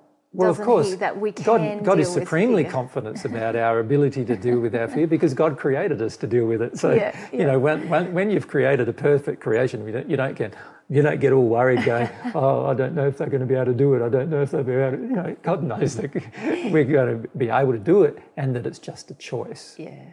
a choice that we may at the moment be unwilling to make, but at some point in our future we are going to need to make if we're ever going to be happy. Hmm. So God doesn't worry about it because No. God knows that God created a perfect soul. God knows your ability to deal with anything that's happened to you. God created you with the ability to deal with anything that's happened to you. That's the remarkable part about the human soul. We, no matter how bad we've been treated throughout our life and how long and extended that treatment has been, God knows that we can heal from such treatment. Hmm. And God knows that uh, with God's help, we can go through anything. And not just go through it, but heal from it. See, what I, what I see a lot in religious uh, life today on earth, a lot of people do believe God helps you go through things, but they don't believe that, that, God, that you can be healed from going through those things. Yes, that's true. And God knows that you can be healed as long as you follow the way. You can be healed from every single injury you carry, including all of those injuries towards God, if you follow the way. Mm. So God's got a lot of confidence in his own creation, as, God, as a perfect creator would have. Yes, Yeah. and sometimes I like to think about that in terms of because God's opinion of my capacity to deal with fear is often very different to my own. Yes. Um, yes. And And God knows that your capacity is much greater than what you currently believe it to be. yeah, you know that's the reality too. God know created our soul to have this ability to have an infinite capacity eventually. And as we receive more and more god's love we're approaching this infinite capacity that god created our soul to have as a potential. Hmm. So god knows that we've got the ability to deal with any emotion. And and so do literally millions of celestial spirits know the same thing they know that you can deal with emotion because they've done it. They've gone through all of their negative emotional experiences. They've processed through all of their fear. They no longer have any fear inside of their soul. They've done it. They, they know that it's possible. And often they're trying to encourage you that it's possible, but every time we come up to that wall of fear, we go, ah, and, and run away. And even if, like I said in a previous in a previous answer, if we just sat in front of our fear and just felt it for a while, feel what it's all about, and feel the false beliefs associated with it, mm-hmm. we'd get through it. Mm-hmm. But the majority of people don't do that. They come up to their fear. As soon as they come up to their fear, they hit their fear, and once they've hit their fear, the first thing they wish to do is just run off uh, and run away. Hmm. And that is the main problem with most people who discover the way to God. They discover the way, they follow it for a little bit until they hit their fear, and then they want to give it up straight away. Hmm. And uh, that's not a person who has a very strong desire to become at one with God. You know, when you have a really strong desire to become at one with God, you're willing to go through any of your emotions to do so. Yeah. And if that means going through fear and terror that you've got in you anyway, that needs to be out of you anyway, if you're ever going to be happy, then you decide to go through it mm-hmm. rather than run away. Hmm. So, so God knows all of those things, and God's pretty relaxed with our feelings of fear. But God also knows that every time we choose to live in harmony with our fear, we're choosing to walk away from truth. We're talking, choosing to walk away from love. And, and of course, all we're choosing is more pain for ourselves. Hmm. And God knows that. So, so the beauty of having complete knowledge of the human soul and being the creator of it is God has nothing to fear about the capacity that He designed in our soul. Mm. yeah, He knows that we can deal with all of those things. It's just we ourselves that do not know. Mm. And it's just we ourselves that need to address why we're willing to imbibe and retain false beliefs that are the main thing that governs our fear. Remember, fear is the false beliefs appearing real to us. So every time we come up to this wall of fear, we're not seeing, initially, we're not seeing that actually this entire wall is all about the construction of false beliefs yeah, emotional, that are emotional within us, that we think are real and true. Mm-hmm. And they're all false. Right? From God's perspective, they're all false. From God's perspective, it doesn't really exist. this fear doesn't really exist. He knows that it, it, it exists as an emotion, as a human creation, Yeah. but God never created fear. Yep. Yep. And, and any person who becomes at one with God lives in a state where they're completely fearless. Yes. Yeah. Mm. Yeah. Oh, that's great. Mm. Thank you. This question's from Amanda. Mm-hmm. She asks Is it possible to maintain a connection with God when we are afraid? Well, here we need to define a few things. Like, mm. What do we mean by connection with God? Well, we mean that dur- during this connection with God, we can be receiving God's love. So let's say, let's say instead of the words connection with God, we say, is it possible to be receiving God's love when we are afraid? Well, the answer to that question really is, it depends whether we're feeling our fear or not. Or living in it or- versus or, living in it? Or living in it. Yeah. So, uh, well, as I originally said, just feeling our fear or not. uh-huh. Right? If we are feeling our fear as an experience, if the fear is actually as an emotion passing through us, mm-hmm. then any other emotion can also pass through us at the same time. This means love, including God's love, can pass through us. So theoretically, it is possible to maintain a connection with God or receive God's love as you are feeling your fear. Mm-hmm. The problem is, though, that when we talk about people being afraid, they're usually not feeling their fear. So now they've blocked themselves to feeling the emotion of fear. Mm-hmm. If you're blocked to one emotion, according to what we've discussed as how the human soul functions, that's the, that's the attitude of preclusion. Yep. So, so while one emotion is within you and you're blocked to feeling it, you are now also blocked to feeling other emotions, right, as well. And you are also suppressing, and, and the, the process of suppression is that you can't suppress one thing and hope that you're not suppressing everything else. Mm-hmm. Right, so there are principles about how the soul functions here now that are governed by what is the answer to the question. So the answer to the question is if we are afraid but we are not feeling the experience of our fear, in mm-hmm. other words, we're, we're in it, we're in the feeling of fear, we're in the feeling of fear in the sense of we live by it. So it's it's, It's in us. inside of us, and we base our decisions around Yeah, avoiding it. Uh, yes. Yep. And we're not feeling it. Yep. Then, yes, it is impossible under those circumstances to feel a connection with God and to feel the flow of God's love. Mm-hmm. And it's also impossible to feel any connection with truth and probably impossible to feel much of a connection with desire, particularly desire in the direction that we're trying to restrict the fear. Mm-hmm. So there's a lot of things that are impossible, actually, if we stay in that state. Yep. But as soon as we choose to feel and experience the fear, now these other things become possible. Now, now we have the ability to receive some truth about it. Now we have the ability to actually receive some of God's love while we're experiencing the emotion of fear. So, this is the beautiful thing. Sometimes you can be going through the emotion of fear and at the same time receiving God's love as a mm. confirmation that this is what you need to do right at the same time. And this is the beautiful thing about our relationship with God is that if we allow the emotion to flow and have a longing for God's love at the same time, then God's love can also flow at the same time. Mm-hmm. And the beauty of that is it confirms to us that what we're doing is the right thing. Yeah. This is why I can speak with a lot of conviction about emotions because I've had that confirmation from God about these emotions Yeah. by going through the experience. Yeah. And every person who goes through this experience will have the same confirmation. Mm-hmm. So, so what I suggest to people is to say, okay, let's look at this issue of being afraid. Are we actually feeling the f- experience of being afraid, or are we in denial of our fear? And we're just walking around afraid every, everywhere we go without feeling it. Mm-hmm. And it's governing every one of our actions. Now, if it's the second, if we're walking around afraid and it governs every one of our actions and we're not feeling the fear itself, then no, we can't maintain a connection with God. And I suggest to, to everyone that you can't even maintain a connection with anyone else i- unless they are also in a state of fear. Hmm. That's the sad thing, is like hmm. you won't be able to maintain a connection with anyone who's in a state of truth.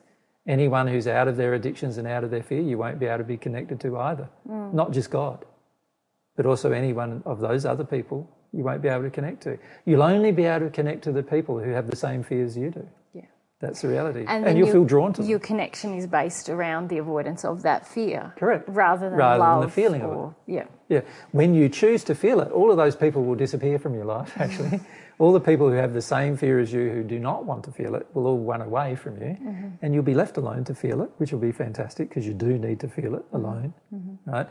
And then once you work your way through it, and if even as you are working your way through it, as you are experiencing it emotionally, you can not only receive God's love, you can receive God's truth, you can receive other people's love, you can receive their truth, mm-hmm. you can do all sorts of things in your relationships now that you couldn't do before. So actually holding on to fear and basing our decisions around it and trying to pray and connect to God at times, at other times, we're far less likely and even impo- it's impossible for us to connect with God in any sustainable way while we live in that state. Whereas as soon as we begin to feel it, uh, we enable more connection with God, with truth, with love uh, from all sources. Yes. Yeah. And that's the beautiful thing of going through your fear. If you go through your fear, what you finish up doing is you finish up coming to this point where you now trust God and you now trust that working your way through your fear is, is going to change your life, completely change your life. And you now are willing to go through the process of feeling your fear. And the beautiful thing about going through the process is as you're going through it, you receive love from God. And that, that is just a wonderful thing because that gives you confirmation that you're doing the right thing. It's only the avoidance of it that causes you to stop receiving God's love in that moment. Yeah. So if you have a real heartfelt longing for God's love while you're going through your terror or fear, you will receive some of God's love while you're going through the mm. experience. And that and that then confirms to you that the experience was worth going through. Yeah, it's a beautiful thing. but what most people do is they come up to their wall of fear, they hit it, and then they run away. And they don't get to feel that if you feel it flow through you, that you, and also have a longing for God's love at the same time, that you actually have confirmation that you're on the right track from God, and you also at the same time have received some of God's love and God's truth in the process. And you've also received some truth from God about fear, that mm-hmm. it's actually just an emotion mm-hmm. that you can process and that you don't need to be so afraid of your fear, which is what most people are. And this is why faith can grow exponentially, can't it, once we start to really feel our fears and causal emotions. Yes. We as we start to do it, we begin to have experiences that confirm things in a real way, so it's not just a theory. Hmm. And that inspires us to have more, which gives us more emotional confirmation, which Yeah. so faith grows exponentially as we as we Yeah. but the the key is starting that process, isn't it? Yes. And like I've said, we've been teaching this process, I've been teaching this process for many, many years now. Many people have listened to it for six or seven years, and yet they haven't got beyond their wall of fear. Mm-hmm. And, and while they don't, they don't get to experience the flow of God's love by going through their fear.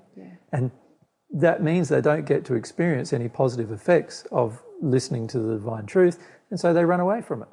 And, and naturally so, you're going to do that. There's going to be many people who continue to do that until they realize that the way to experience some of God's love and the way to actually work your way through things is to actually allow the flow of emotion in our soul while you're having a longing for God's love. And as you allow that to occur, you will receive some of God's love. Mm. And that will become the confirmation you need that this is the way forward. Yep.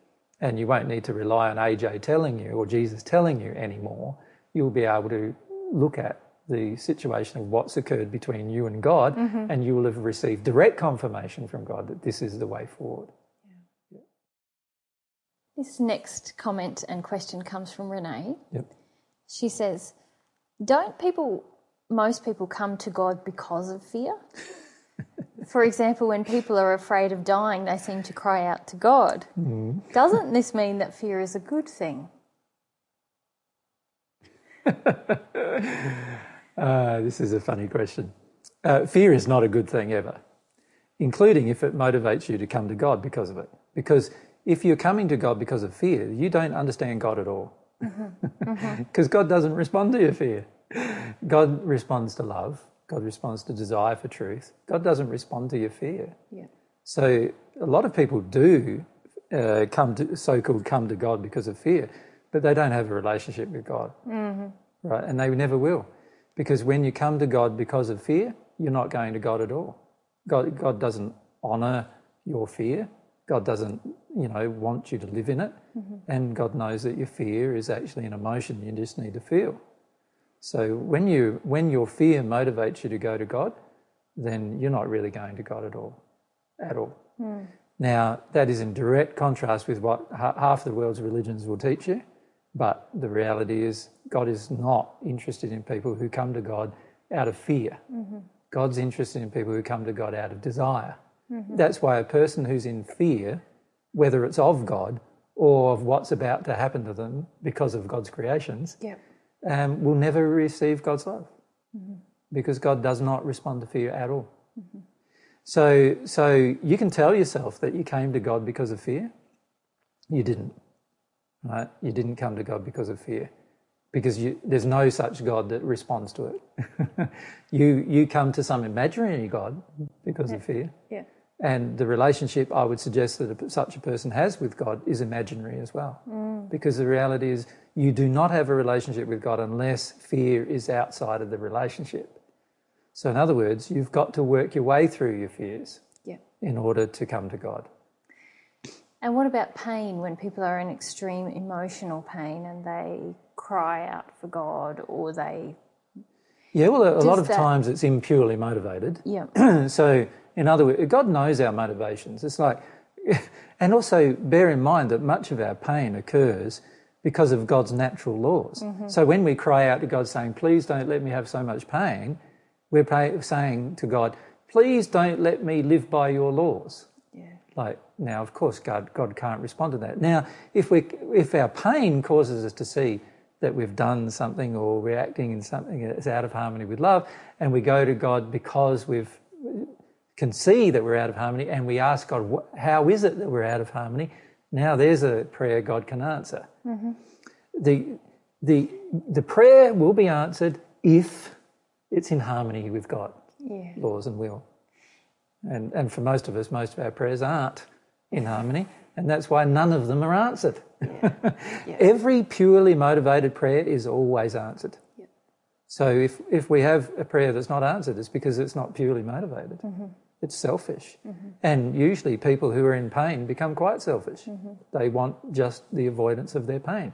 They don't want to see what created their pain. Now, God's very interested in us when we say to God, Wow, I'm in a lot of pain and we have an emotional feeling towards God. I want to know what this pain's all about. What, how, how this pain has been created by me being out of harmony with love somehow. Mm-hmm. So please show me how. Yeah. You know, God's going to definitely try to respond to that prayer. When I say try, it just depends on how open we are to listening to the result as to whether yes. we will hear the answer. Most of the time we're pretty closed to the answers, but God will always try. And God will even ask emissaries mm-hmm to give us answers in, in those, under those circumstances. But God's certainly not going to be driven by any prayer motivated by fear or by self interest or by our pain or our attempt to avoid it unless there are more pure motivations involved. God knows our heart, and prayer and God's love only responds to a pure heart. Mm-hmm. And that's the beauty of it. We can't fool God we might be fooling ourselves, but we're not fooling God. So if we look back at the, this question, basically, Renee is, uh, basically believes that she perhaps has been bought to truth mm-hmm. by being afraid of God. No, you haven't. You haven't absorbed any truth at all if you're afraid of God. Or being afraid of other Or being things. afraid of other things. You haven't absorbed any truth then either. Yeah right? You're just living in your fear mm-hmm. and you've got no relationship with God while you're in that place. Mm-hmm. None at all. The key is to see that. Yeah. The key is to go, okay, I think that fear of, God is a good thing mm-hmm. and it's not. Mm-hmm.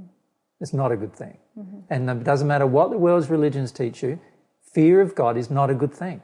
You can't love someone you're afraid of. And, and you can't believe they're going to love you. Mm. That's the reality. You can't. If you're afraid of being punished or you're afraid of something bad happening to you because you don't come to God, then you haven't got a pure desire for God's a relationship with God. You want to come to God because you're afraid of something bad happening if you don't. So that's not that's not that's not loving, and also not uh, you're, you're blaspheming God in that place. You're basically implying that God's going to harm you unless you worship God. Hmm. That's that's that's that's like saying, "Oh, my government's going to put me in jail unless I believe what the government believes." What's the difference between those two statements? Or let's say we lived in Stalinist Russia, mm-hmm. and we go, "Oh, I'm going to be put in jail unless I toe the communist line." Uh, so, from God's perspective, unless I toe God's line, I'm going to be put in jail of some kind. Right? Do you love that country if you're going to be put in jail if you do something that's completely different to what the country believes? And if God's going to put you in jail, do, uh, like under the same circumstance, or punish you for something that you've chosen to do um, because you haven't worshipped God, then surely that's not that God doesn't exist mm-hmm. at all. Mm-hmm. That, that God just does not exist. Mm. And and if you believe that God exists, then you've got some pretty severe distortions about God's nature hmm. that you need to address before you'll actually receive God's love. Because God doesn't like anybody implying to God that God's a, a, a maniacal dictator who's willing to punish and destroy his own creations. Like, and the reality is the average, the average religion on this planet who believes in God believes that God is a maniacal dictator who is willing to destroy millions of people at once. Mm-hmm. Like God's the worst murderer of all. God's the worst dictator of all. God's the worst person, you know, who involved in genocide of the human race under those circumstances, and that's not what God is. Hmm. So, you know, so firstly, fear of God will never have, cause us to have a relationship with God. Secondly, fear itself of our pain or any other thing in our life is not going to cause us to have a relationship with God. Relationship with God is driven by pure, desirous motivation, And a longing. a longing, and it's not a longing to avoid our pain or ourselves or no. our fear. And that's really what I felt Renee was getting at. That Totally. Her desire to escape her pain and her fear is what brought her to God. Yes. And, And that's not a pure motivation, and it hasn't brought her to God. I know this, Renee. Yeah. And she is not yet with God. Yes. And in, in any way. Yeah. She's not even begun her relationship with God yet because she, one of the main reasons because she has this belief Yeah. that somehow her fear of her own pain can bring her to God. No, it cannot. Mm-hmm. You need to have, have no fear of your pain to, bring, to go to God. well, to connect to God, don't you? Yeah, You- God knows that you to. have no need to fear your pain. Yeah. To connect to God, you're going to have to have no fear of your pain. Mm. That's the mm. reality. And you're going to need to let yourself feel it. And fear shouldn't be the driving force of any relationship, let alone your relationship with God. Yeah, And if fear is a driving force in any relationship, it's never going to be a good relationship, ever. And that includes your relationship with God. Yep. You're going to believe God to be something God is not, which is actually blasphemous to God's character and nature. It's blasphemous to God's personality. Even though God doesn't get offended by it, it's still blasphemous, Yes. right? in the sense that it's falsely portraying God to be something that God isn't. Mm-hmm. And, well, it's portraying God to be something, I should say, that God isn't, instead of those two negatives that I keep using. And, and this is the thing that we need to bear in mind is that often we imply towards God that God's terrible, when the reality is God's just beautiful. Hmm. And, and until we are driven by a motivation to know a beautiful God, then we're not really going to have a pure longing for God's love or a pure longing for the relationship. Yep. Mm. So I, I disagree completely with her. No, anybody who says that fear has brought them to God, it has not brought you to God. It's brought you to a figment of your own imagination, which is not God. And any feelings you have from that figment of imagination probably come from spirits that, who, with whom you're in codependent addiction. It's mm-hmm. not from God. Mm-hmm. Because God cannot connect to a person who has false beliefs about God and who wants to retain them and only wants to come to God for self interest. Hmm. Thank you. Very comprehensive. Okay. This question is from Linda, mm-hmm. and she's asking about experiencing fear when she's in physical pain. Yep. She says, For myself, I find that the biggest block is probably that I still want instant gratification. Mm-hmm. In other words, I pray about the condition, ask for assistance, touch on it, and very quickly bow out as it's too hard. I've only ever managed to get all the way through the fear to a healing with regard to physical pain twice so far, and each time it has taken several hours to get there. But I often tell myself that I don't have the time right now, or I'm too tired right now, and then take a Panadol, so I don't even try. Yeah. What's going on? Well, it's quite simple what's going on, really. Um, there's not much humility. Mm-hmm, mm-hmm. in other words, she doesn't want to feel all of her own emotions. And in particular, she doesn't want to face her addictions. So, so the problem of wanting instant gratification is all about addiction. And she wants instant gratification when it comes to physical pain. So, in other words, she wants the pain to immediately disappear. Mm-hmm.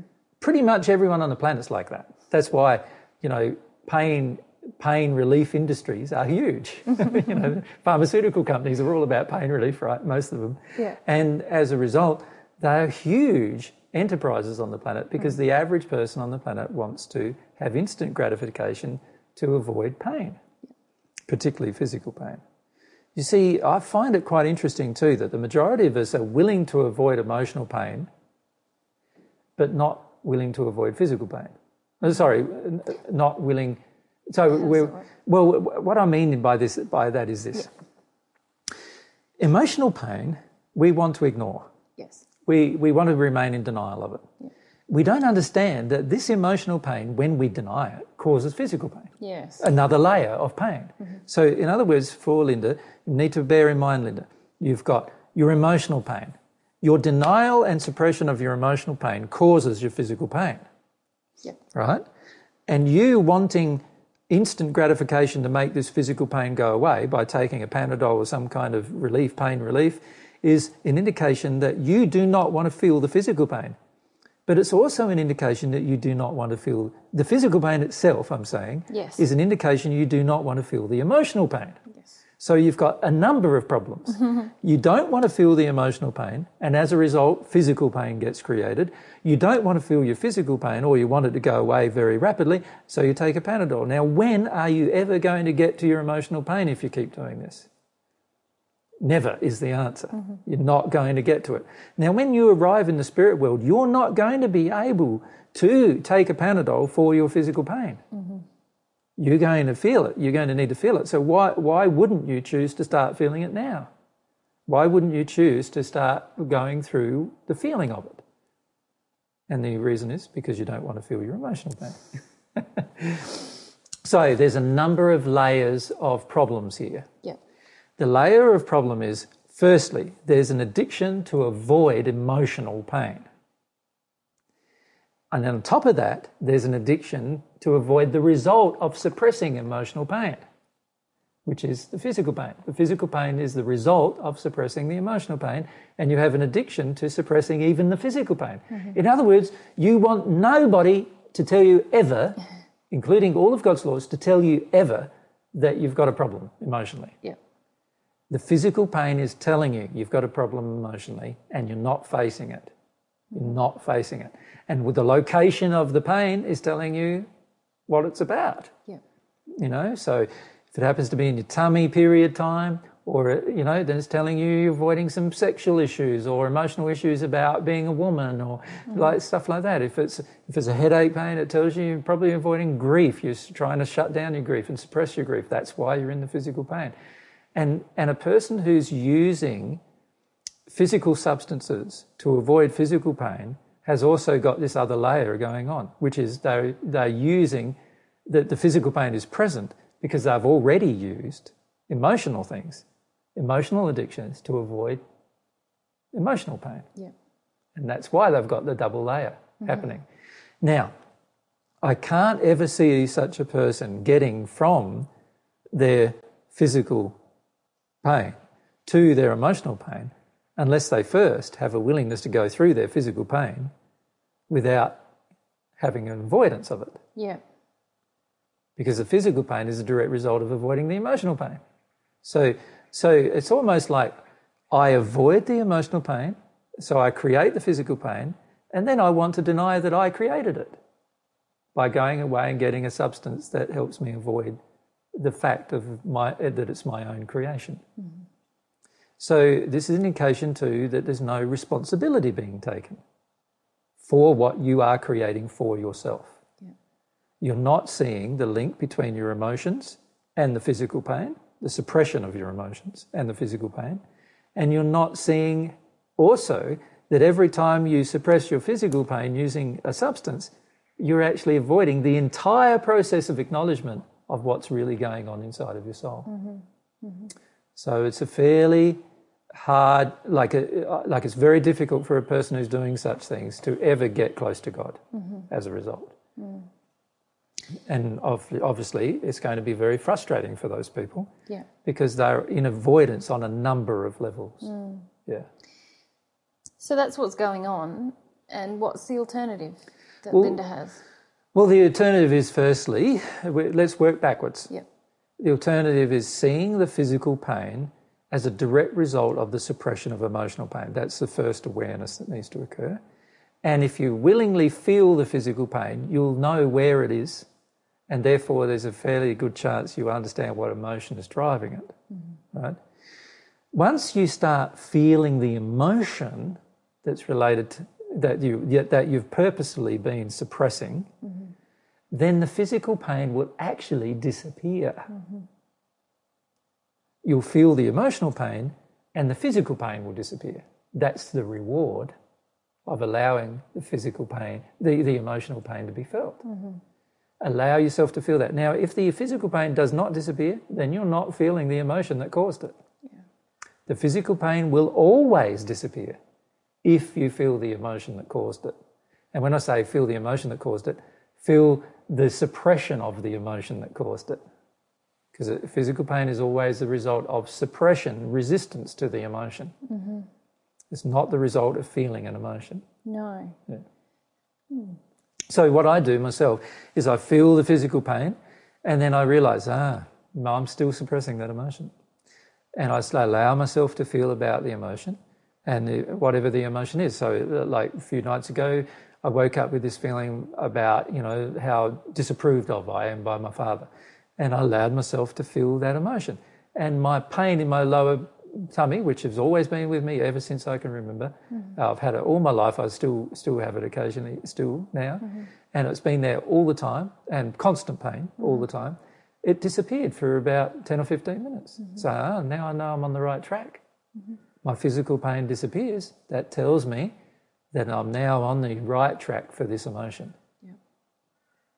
And while I allow myself to feel that emotion, that physical pain will lessen or disappear completely. Great. So that's what I would do. Yep.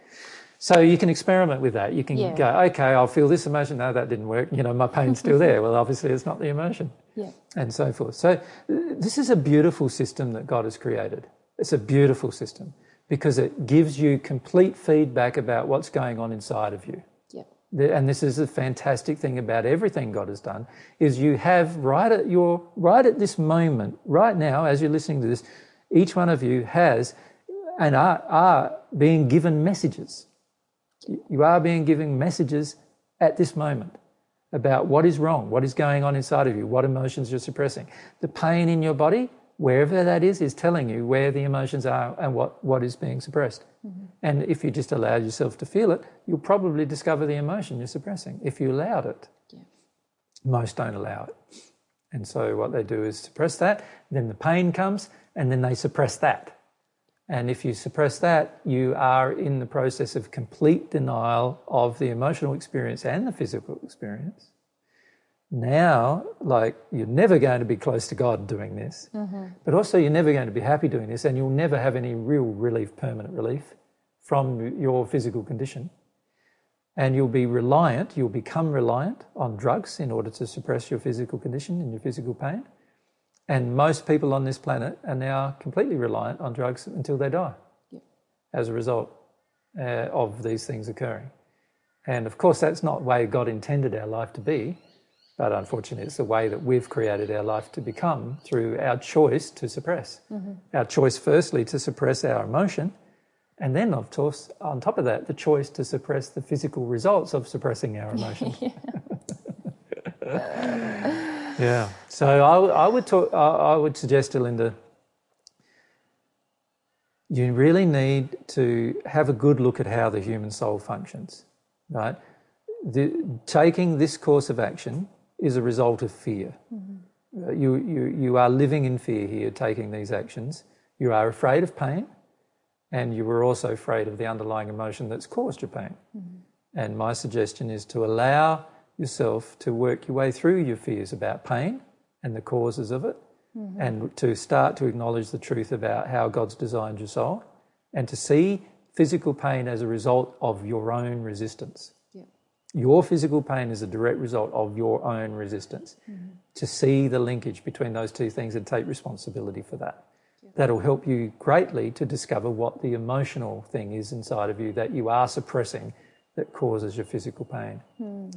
So it's a great way of finding out the truth about what's going on inside of you emotionally. Mm. Mm.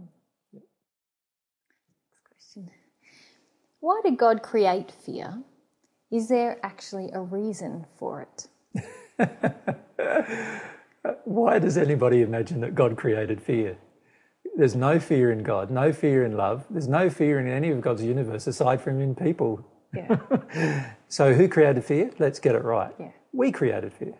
We created fear by, cre- by having false beliefs that are emotionally placed inside of us through experiences that we then don't want to let go of. Mm-hmm. That's how we created fear. Mm-hmm. And we live by it. So we created fear, not God. Mm-hmm. God created the potential for the human soul to feel fear. Yeah. Just as God created the potential for the human soul to feel anger, the potential for the this is what free will is, the potential to feel anything. Right? So that's one aspect of free will by giving us the gift of free will, God gave us this gift of being able to have any emotion we so choose, whether those emotions are of our own creation or not. We can feel them. Now, the only emotions God actually created that come from God are all to based around love. None of them are based around fear. So God didn't create fear. God create, gave you the gift of free will, and then God gave you the gift of choosing what you wish to experience. And what we wish to experience is fear. Mm-hmm. We, we, want to live in fear.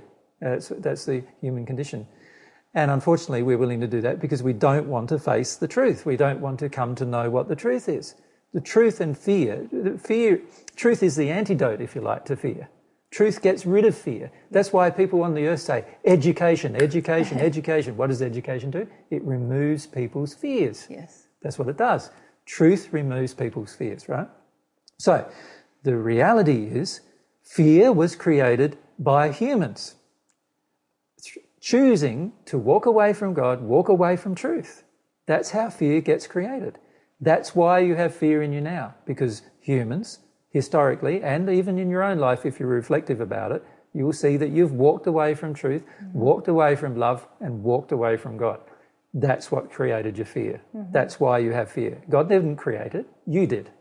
So, who's going to destroy it? Not God, because God says, you have to destroy what you created. So, if you created fear, you're going to have to be the person who destroys it. I can't destroy it, it's not my creation. Yes. It's yours. You did it through the exercise of your free will. So, you created the fear, you're going to have to remove it. Now, when we say that, when I say that, collectively we created the fear. Now, Individually, that might not be as specifically the case. So, in other words, in, as an individual, we may not be personally responsible for the creation of our fear, but the human race is certainly responsible for the creation of fear on this planet. Mm-hmm. And the human race is totally responsible for it. And it's only the human race that can remove it. Yes. Through their actions, through their through choices, their will. through their will, yeah. through, the, through their desire to know the truth and to practice it and to live in harmony with love, fear mm-hmm. will disappear. Mm-hmm. You know, we have the potential on this planet of having a, a, a living system, including humans, where not a single thing in the living system has any fear. Mm-hmm. Animals included, people, nobody has fear. That's our potential. But we chose a different potential because we chose the error. We chose to live on the false beliefs. We chose to believe these false beliefs. We now choose to re- retain them. We now choose to oppose the truth. And we're so much involved in this choice that we actively oppose truth. We do. We kill people who tell us the truth.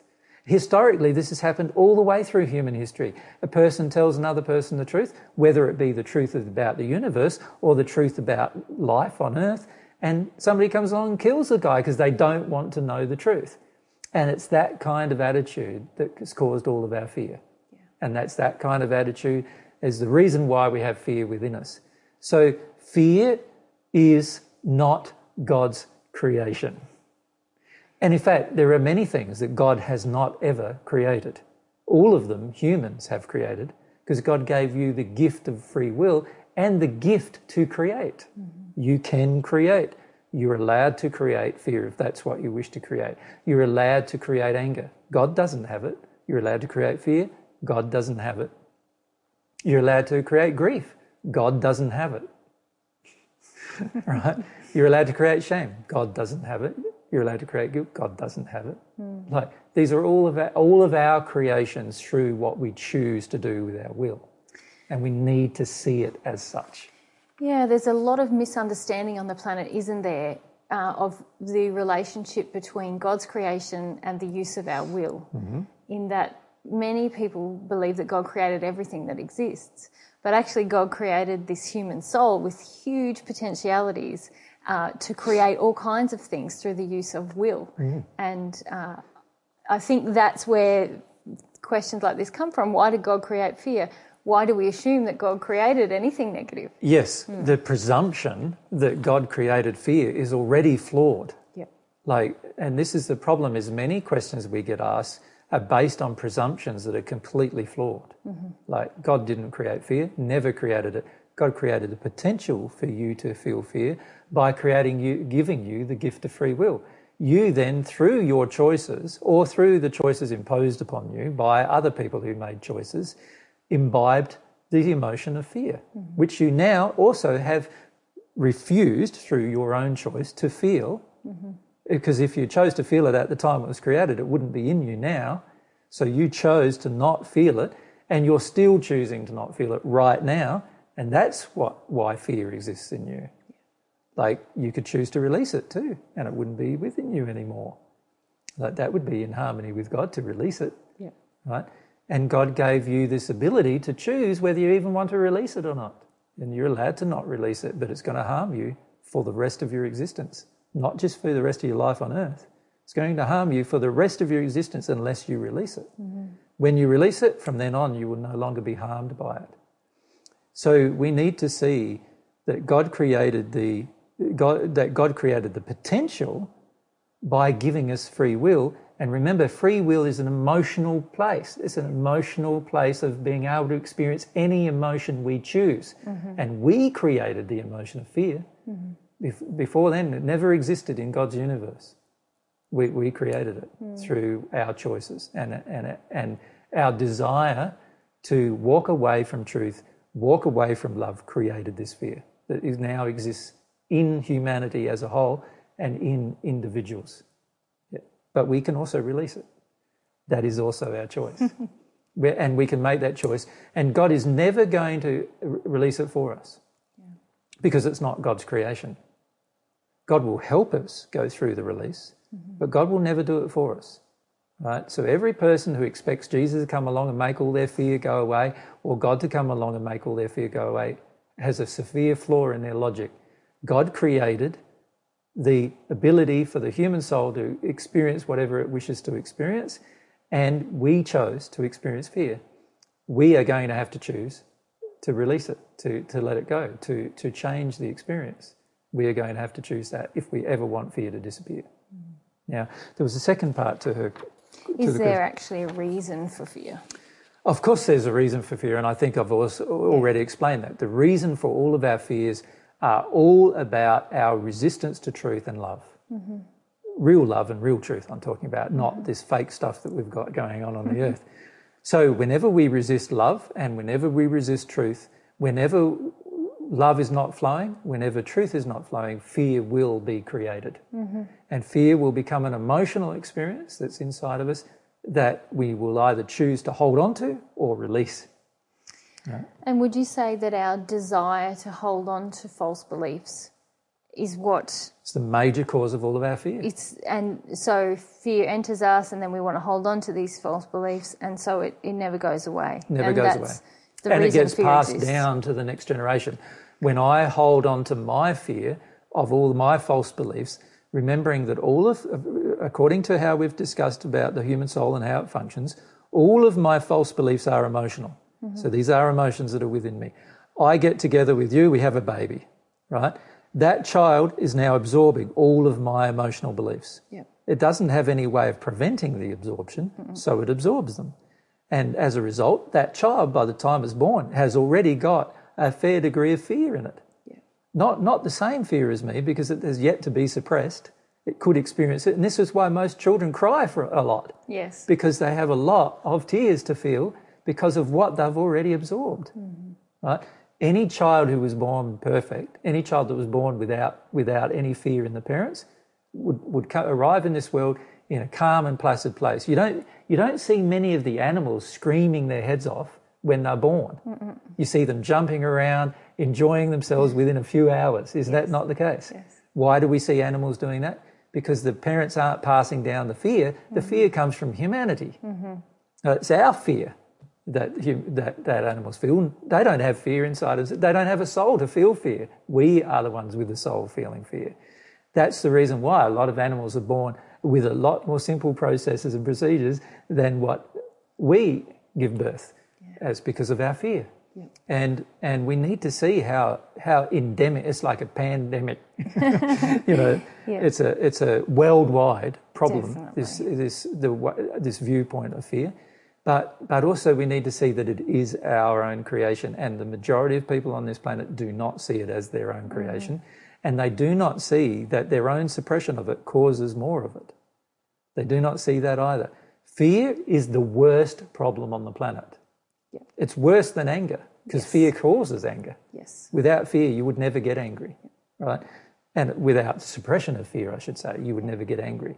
So fear is the worst problem on the planet, mm-hmm. and and this is why I've given talk after talk after talk about it. But even the people doing the transcribing of our talks don't want to transcribe those talks because they're afraid.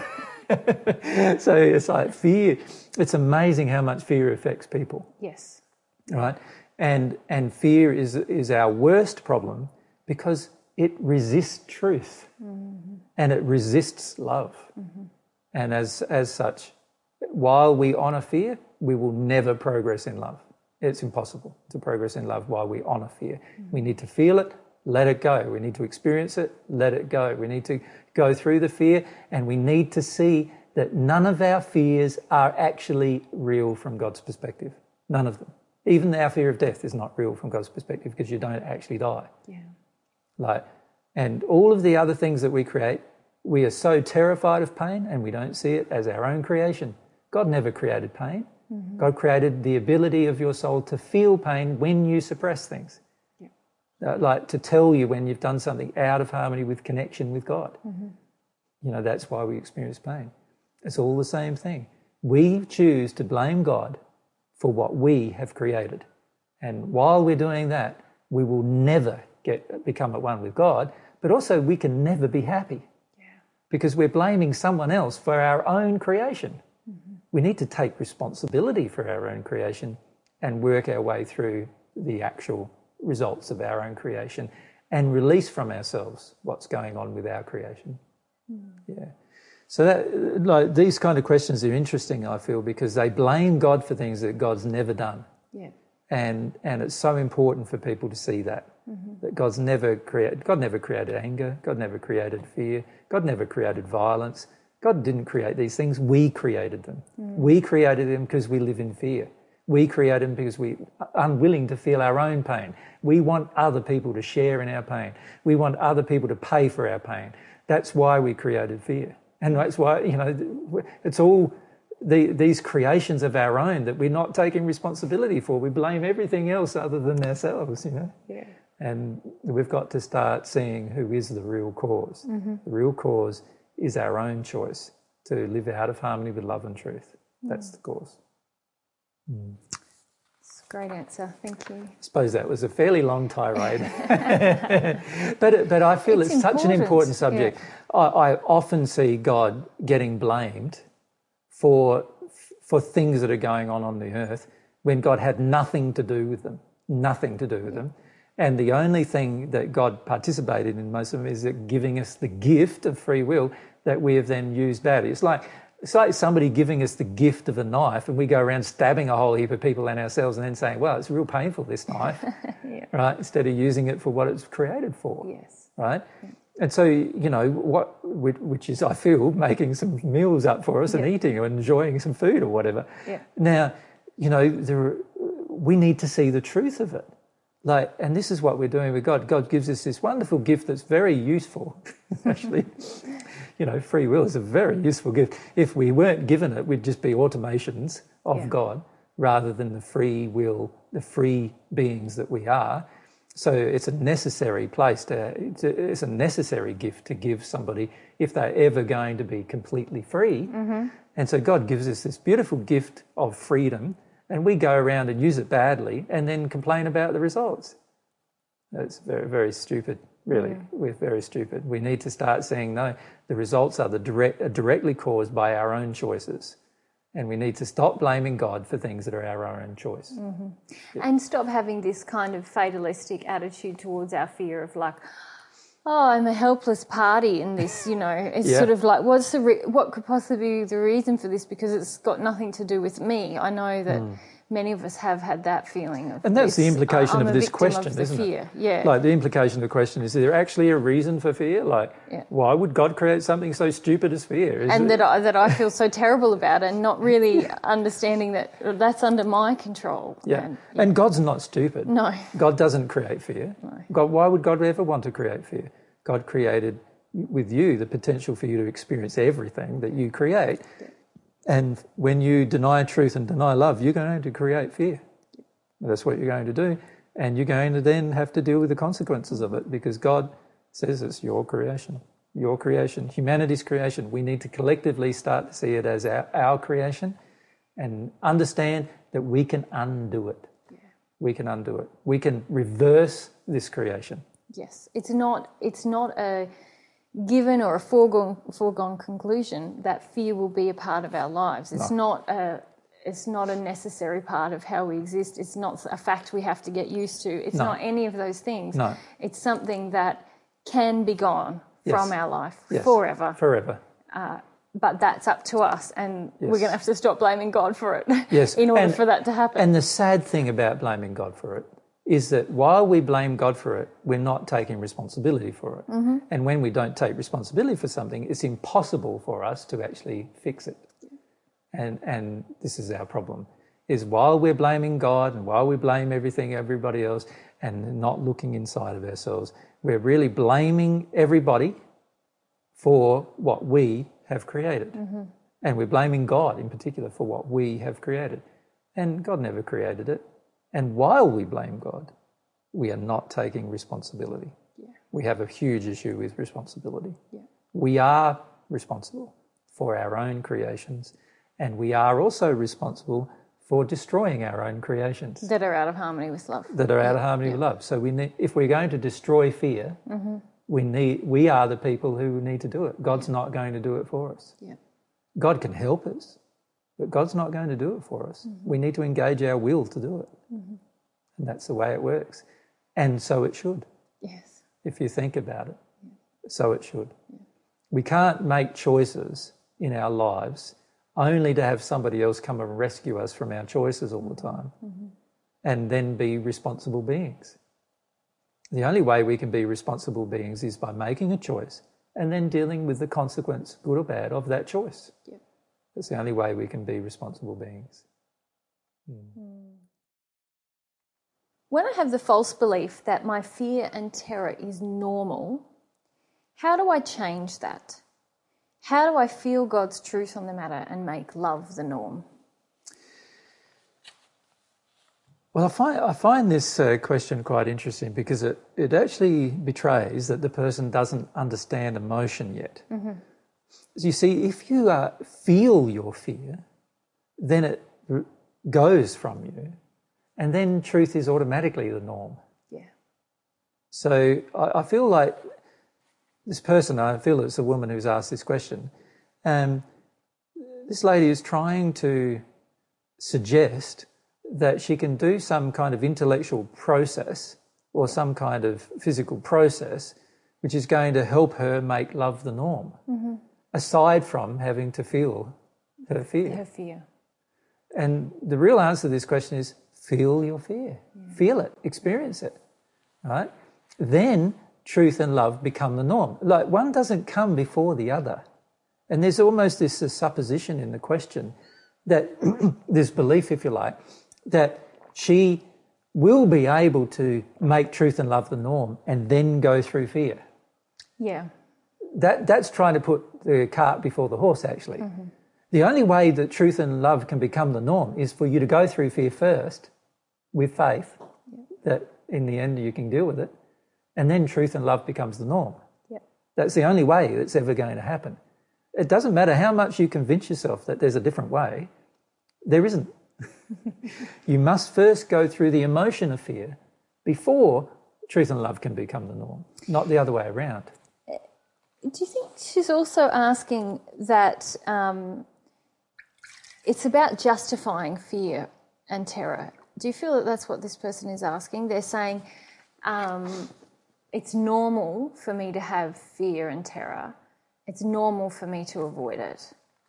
Uh, and that can be a justification for not dealing with it. Do you think that's what they're asking? I feel that's what she's saying. Yeah. Yes, certainly. Yeah. That she's still not. Uh, the actual premise of the question. Yes. So I'm trying yes. to deal firstly here with the, the, premise, premise of, the, the question. question. Yeah. The premise of the question is basically that there's something that you can do to make truth and love the norm, and then you'll go through fear. Yeah. That's the premise of the question. Yes. Well, that, that's, that's incorrect.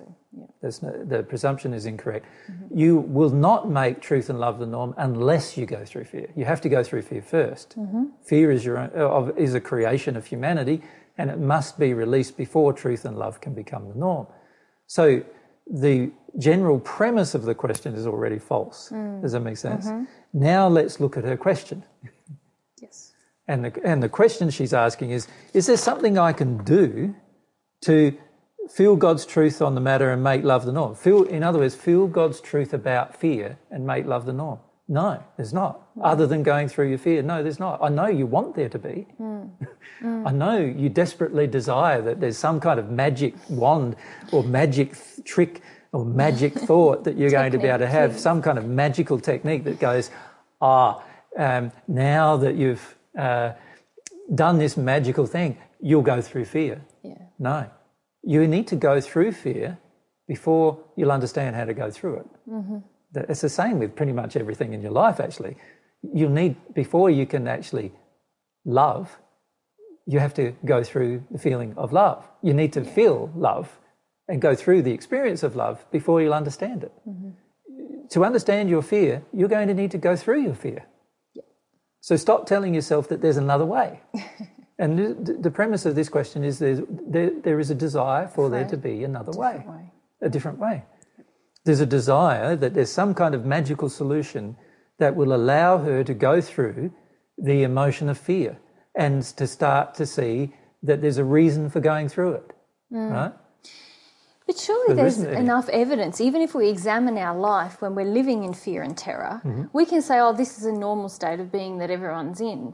But if we really examine our life and become sensitive to how dissatisfied, limited, how much pain we're in, surely we can begin to see that there's evidence that it doesn't matter if everyone's in this state, it can't be normal from God's perspective because it's full of pain Correct. and dissatisfaction. Yeah. So even within that, it's not a technique, but you could just um, examine the yes, results of living in fear and terror. Yes, and this brings up the operation of truth, mm-hmm. right?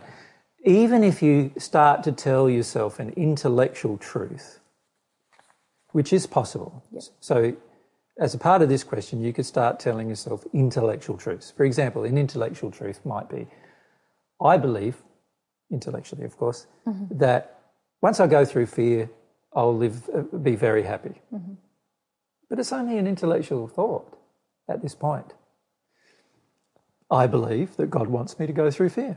That's only an intellectual thought. Mm-hmm. I believe that when I go through fear, I'll have all these benefits. That's only an intellectual thought. I believe that because we, we have all these problems on earth because of fear, that's only an intellectual mm-hmm. thought. Mm-hmm.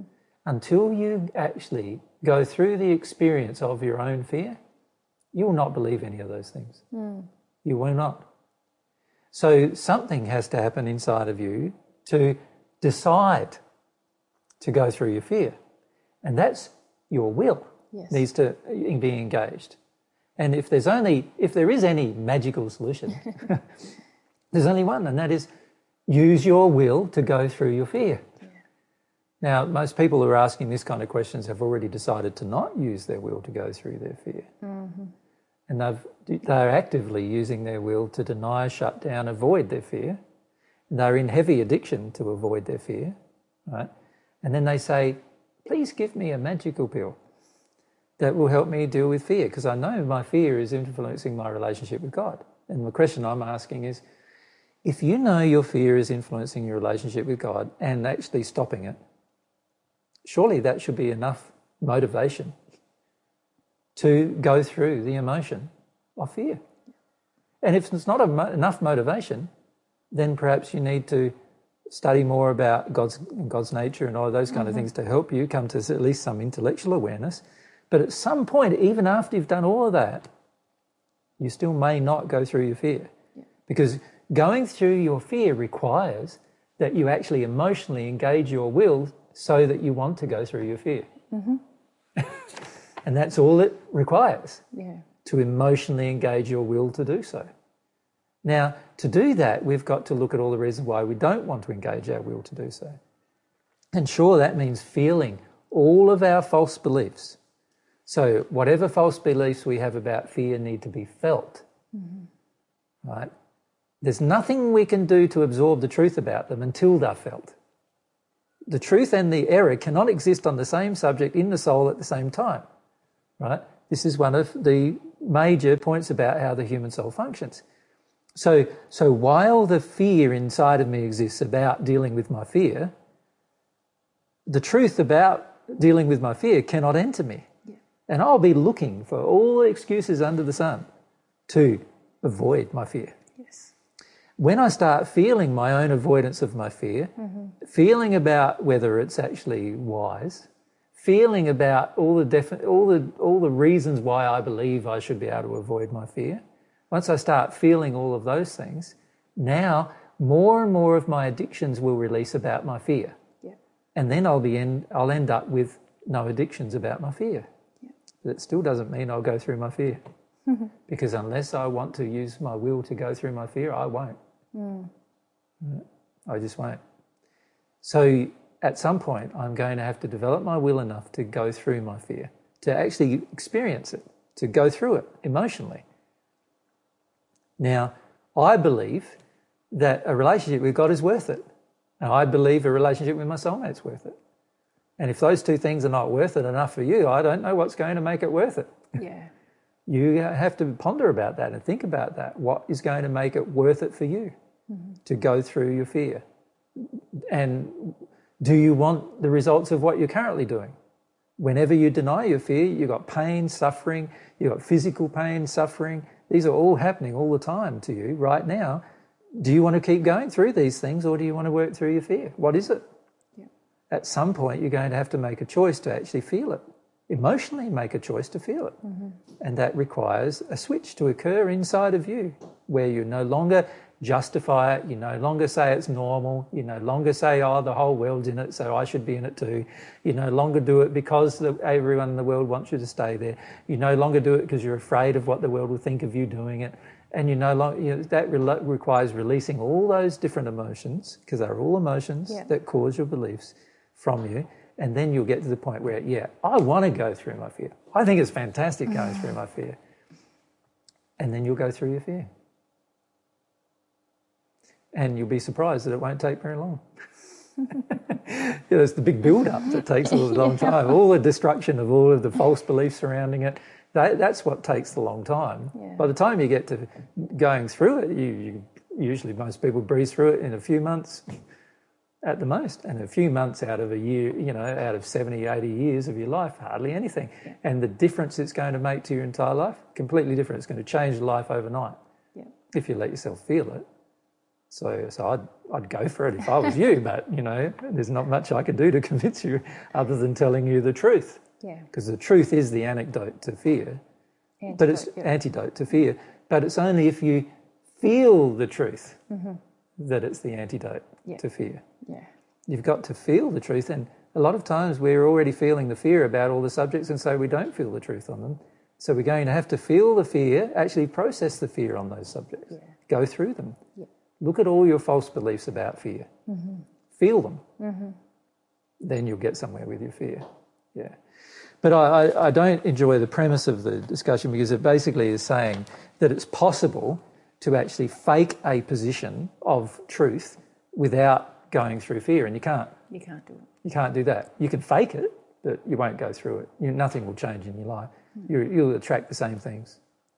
Yep, nothing will really change hmm. unless you've got some spirit assistance for it to change. Nothing will change. Like, and I say, you know, the true change is you changing your soul. Then you don't need any help to change your life. Your soul changes your entire life. Your attractions change. Everything changes. That's real. That's real progress. Mm-hmm. Having someone help you doesn't doesn't change that. Our next question is from Liv, mm-hmm. and she asks I'm trying to get a grip on the concept of fear and love. Mm-hmm. How to let go of fear. I had no fear of my own death before I became a mother. I'm now terrified of separating from him. He's nine years old. I have nightmares about him having to face this world without me, and I'm terrified of having to continue life on earth without him. I'm torturing myself with stories about missing children and tragic death to try to deal with this fear, I guess. I'm sure lots of parents have these thoughts and have no idea how to deal with, deal with the fear of losing the one you love the most. How do we deal with these feelings? Ah, my dear sister Liv, um, there is self delusion upon self delusion in your question, and it's quite sad actually, in the sense that there are so many things you're telling yourself here that are completely false, and I need to go through them with you. So let's go through each sta- sta- statement one by one, shall we? Because I, I just feel like a lot, a lot of our questions, there is just self deception upon self deception, and then there's a question at the end. Yeah. And we need to deconstruct the self deceptions before we even arrive at the question, at the answering the real question. And this is something that we need to do with Liv Here. Mm-hmm. Yeah. So, would you like me to go back So through make- the question? Yeah, one by one, One statement by one statement. Let's go through it. Okay, first. I'm trying to get a grip on the concept of fear and love. Stop there. You can't get a grip on the concept of fear and love while you're in fear. you need to feel your fear in order to get a concept of love. Mm-hmm. And also, you need to feel your fear in order to understand fear. So, so there's no such thing as getting an intellectual concept on an emotion. You need to feel the emotions, then you'll understand them. So, firstly, your desire to get a grip or an intellectual concept of emotion is already flawed before we begin.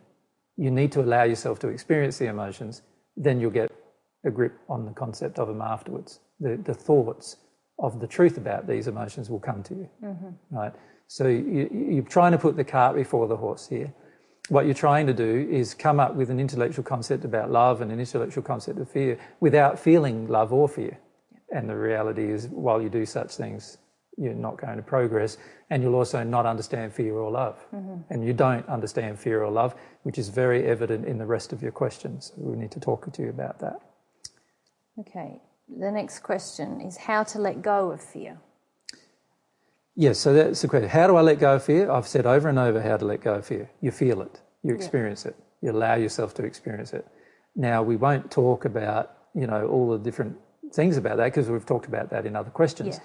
But that's the way you do it. You're not going to be able to come up with some kind of intellectual magic pill or any other thing that will help you go through the process. You're going to have to develop your will enough to actually go through the experience of your fear. So that, that's the important thing. I had no fear of my own death before I became a mother. Completely untrue. Completely untrue. Mm-hmm. You had an extreme fear of death before you became a mother, and you have no idea how much fear you're actually in with regard to the fear of death. And to be frank with you, the majority of people on this planet have no idea either mm. of how afraid they are of death. And as soon as they have a child, it comes out. As soon as they have a child, it gets triggered, bang.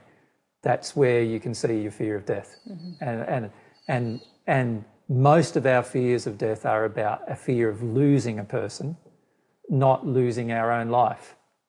So, in other words, many of us have fears, more fears, in fact, about losing another person rather than our, our own death. Mm-hmm.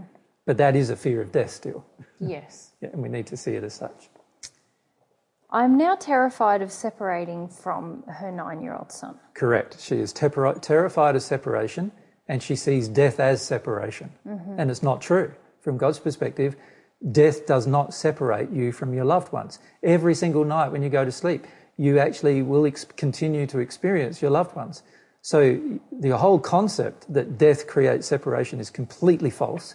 And this is one reason why you're terrified, because you believe false things. Yeah. Right? You, she believes false things about death, about separation, that it's possible to be separated from someone you love. It's not possible. But I suggest to you, Liv, that you don't love your son, which we'll go through in a second. Yeah. Mm. I have nightmares about him having to face this world without me, mm. and I'm terrified of having to continue life on earth without him. Yes. Now let's look at this. You are severely addicted to your son. It's very dangerous what you've done to your son, actually, to him emotionally.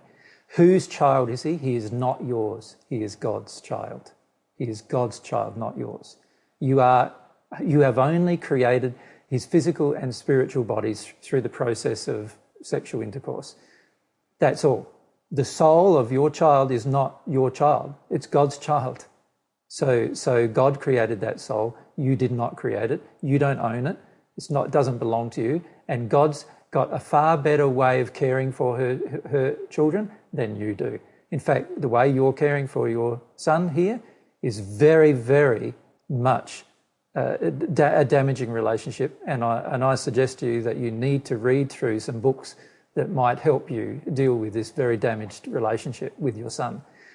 It's driven by your terror, and particularly your terror of separation and what you believe you love. And and what's the book, uh, Mary? That book, the books relating to uh, emotional incest. Emotional incest. This is these are books you need to read regarding your relationship with your son. Yeah, there's one by Dr. Patricia Love. So Dr. Patricia Love and it's called Emotional Incest, and there's a tagline that I can't remember now. Yeah, but, yeah. yeah. And and you have an emotionally incestuous relationship with your son, and your son, you are using your son to avoid all of your own terrors and fears, and you've set up heavy addictions with your son, and these are damaging your son very badly, and you need to stop mm-hmm. this from occurring. Your your son is going to be very distressed in his later life with this projection of emotions that are coming from you.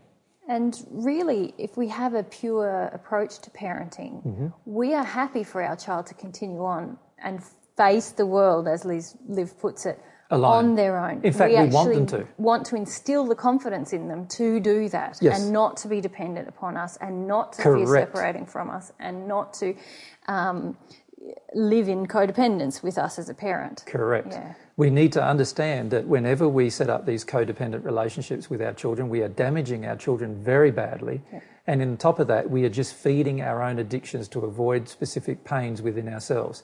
So, Liv, my dear sister, you are avoiding very, very large pains within yourself about separation. And you need to allow yourself to experience them.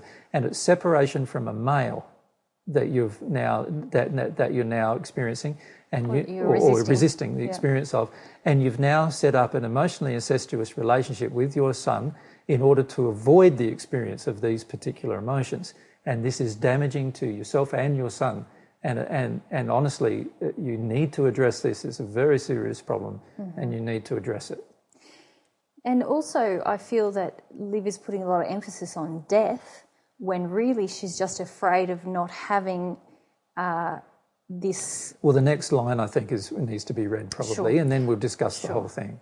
I'm torturing myself with stories about missing children and tragic death mm-hmm. to try to deal with this fear, I guess. No, she's not dealing with the fear, she's living in it. Mm-hmm. She's torturing herself with stories about missing children because she doesn't want to go through separation, right? And she keeps attracting stories about separation. Yeah. And she doesn't want to go through separation. She's living in she's not she's not actually feeling her terror about it because the terror's got nothing to do with that actually. It's got nothing to do with separation. It's got other things, uh, much more difficult emotions to feel than than than that. So let's read the next statement because that's really Yeah. a fair part of the discussion. I'm sure a lot of parents have these thoughts and have no idea how to deal with the fear of losing the one you love the most. Whoa, now this is where we have a lot of trouble and a lot of false beliefs. Now, firstly, yes, a lot of parents do have these problems. In fact, many men have this problem with their daughters, and many women have this problem with their sons. They have used their sons and daughters as surrogate relationships in order to prevent the pain from other types of relationships, usually with their opposite gender parent, and then with their with their partner. All right. So they're using these relationships to avoid a lot of pain in those two so- sorts of relationships. But but there's a second half to it, and I can't quite remember what uh, she said. Um, oh, Parents have she's worried about losing the person she loves, loves the, the most. most. This is a big, big problem with your current definition of love. You love, you say you love your child the most in the world. Honestly, you don't. You are dumping huge amounts of very negative emotions on your child that are incestuous in nature, and you're harming your child quite a lot, and you don't see it. So you're not loving your son at all at this moment. You believe you are, but you are not. Secondly, there is a problem with loving your children the most. Mm-hmm. And most people on this planet have no idea what the problem is. God designed you first to love the other half of yourself and yourself. So, in other words, God designed you to love your soulmate first, not your child first. And in fact, in the future, your child will meet his soulmate, and whoever that is, male or female, he will love him or her the most. That's the way God designed That's the way it. God designed it. When you say you love your child the most, you are in complete denial, and this is the main reason why you've set up this uh, emotionally incestuous situation with your son. You are in complete denial of the opposite gender, in your case, your opposite gender soulmate attraction, which is your soulmate. You- you- A male, obviously, because otherwise you would have set up this uh, addiction with a female child. The reality is, your attraction is to the real attraction that needs to be developed is towards the other half of yourself who is a male. And what you need to do is start working your way through why you avoid relationships with adult males and why you have in, instead engaged most of your uh, emotional issues with a child who is a male. And that is the main reason why you have taken this approach with your son you are in the you are in the process of psychologically damaging your son for any future relationship and and this is going to cause him a lot of trouble in his future and particularly coming up to his teenage years because I think she said he was 9 years of age Yes. now within a few years he's going to start entering puberty if he hasn't already and and as a result he will he will start going through emotions that he'll find very confusing in his relationship with you because of this emotionally incestuous relationship that you've begun with him and established over many years now you need to work through these terrors and fears that you have and you are using this emotionally incestuous relationship with your son in order to avoid them and and it's very very damaging to yourself and him Yep. And uh, the final part of was how do how do we deal with these feelings? And you've you've pretty much uh, stated what she's been that. focusing on is the fear yeah. and that's not her problem No. her problem is her addictions She's actually in a state of addiction. She's in a state son. of total addiction Yeah. with her son. Her son is meeting all of her addictions, and, and, and it doesn't make the fear go away because the only way to make the fear go away is to actually feel it. So, what she's doing is because she's got such intense fear associated with death and associated with separation, and particular associated with separation from a male, she's now projecting all of those intense emotions onto her son. He's now having to fulfill a role, and in the process of fulfilling this role, it's becoming destructive to his psychological and emotional development. This is very, very damaging for her to, yeah. to continue to engage, but she's justified the engagement saying she loves her son. Yes. And this is a total, like, it's totally incorrect. You are not loving your son, is it, Liv? Yes, not Liv. loving your son, Liv, while you do these things to your son. You are actually causing him a huge amount of emotional burden, which, which is not love, but rather just living in your own codependent addictions with him. Codependent addictions are not love. Mm. And you need to learn that because you haven't learned that in your relationship with your son. You do not love him, you are in codependent addiction with him. And later, he's going to come to have to come to terms with that. And I feel very sad for him having to come to terms with those emotions, given that you're projecting it, them so intensely at him, because he's going to have some very strong feelings to have to go through as a result. My suggestion is own your fear about separation from a male own your feelings about having an adult relationship. You do not want to have an adult relationship with a male. You do not want to open your heart to a male. You do not want to have an adult relationship with an open hearted man, and you do not want to be open hearted to the man. Mm. And these are the emotions you are avoiding that are causing all of these problems. Now, sure, you have some fears about them, but you need to feel them because otherwise, this addiction with your son will continue. Yeah.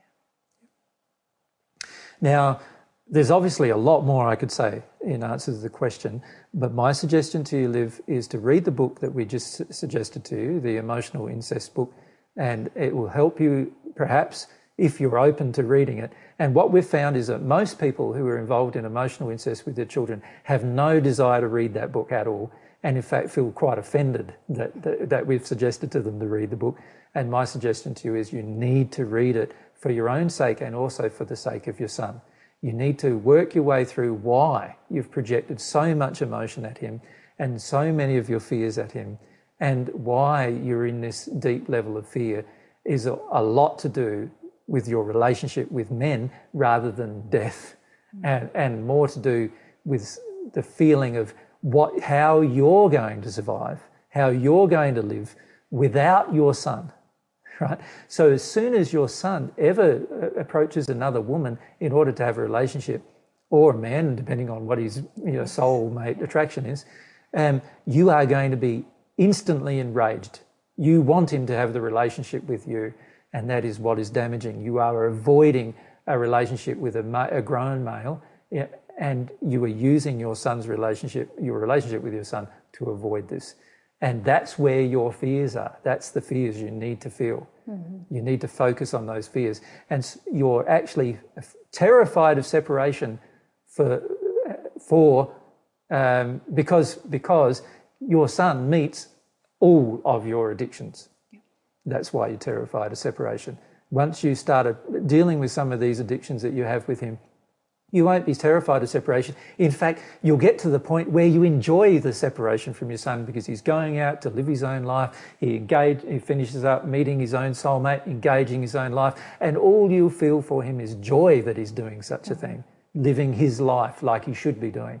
You are attempting to live your life through him, and that is a very, very damaging thing to do to a child. Mm-hmm. So these are my suggestions to you. And I know I've been firm about it. I'm not judging you, Liv for, for the choices that you've made because I understand the fears that generate these kind of behavior.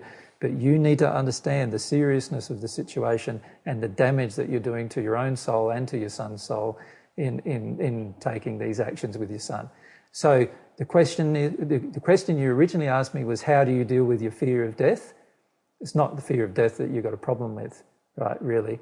It's, it's your fear of having none of your addictions met from a man. Mm-hmm. And when your son leaves you, which he will do sooner or later, whether he dies or not, you will need to go through all those fears anyway. So, my suggestion is start doing it now. You, you've got a very unhealthy relationship with your son, and you need to work your way through the emotional reasons why that is the case.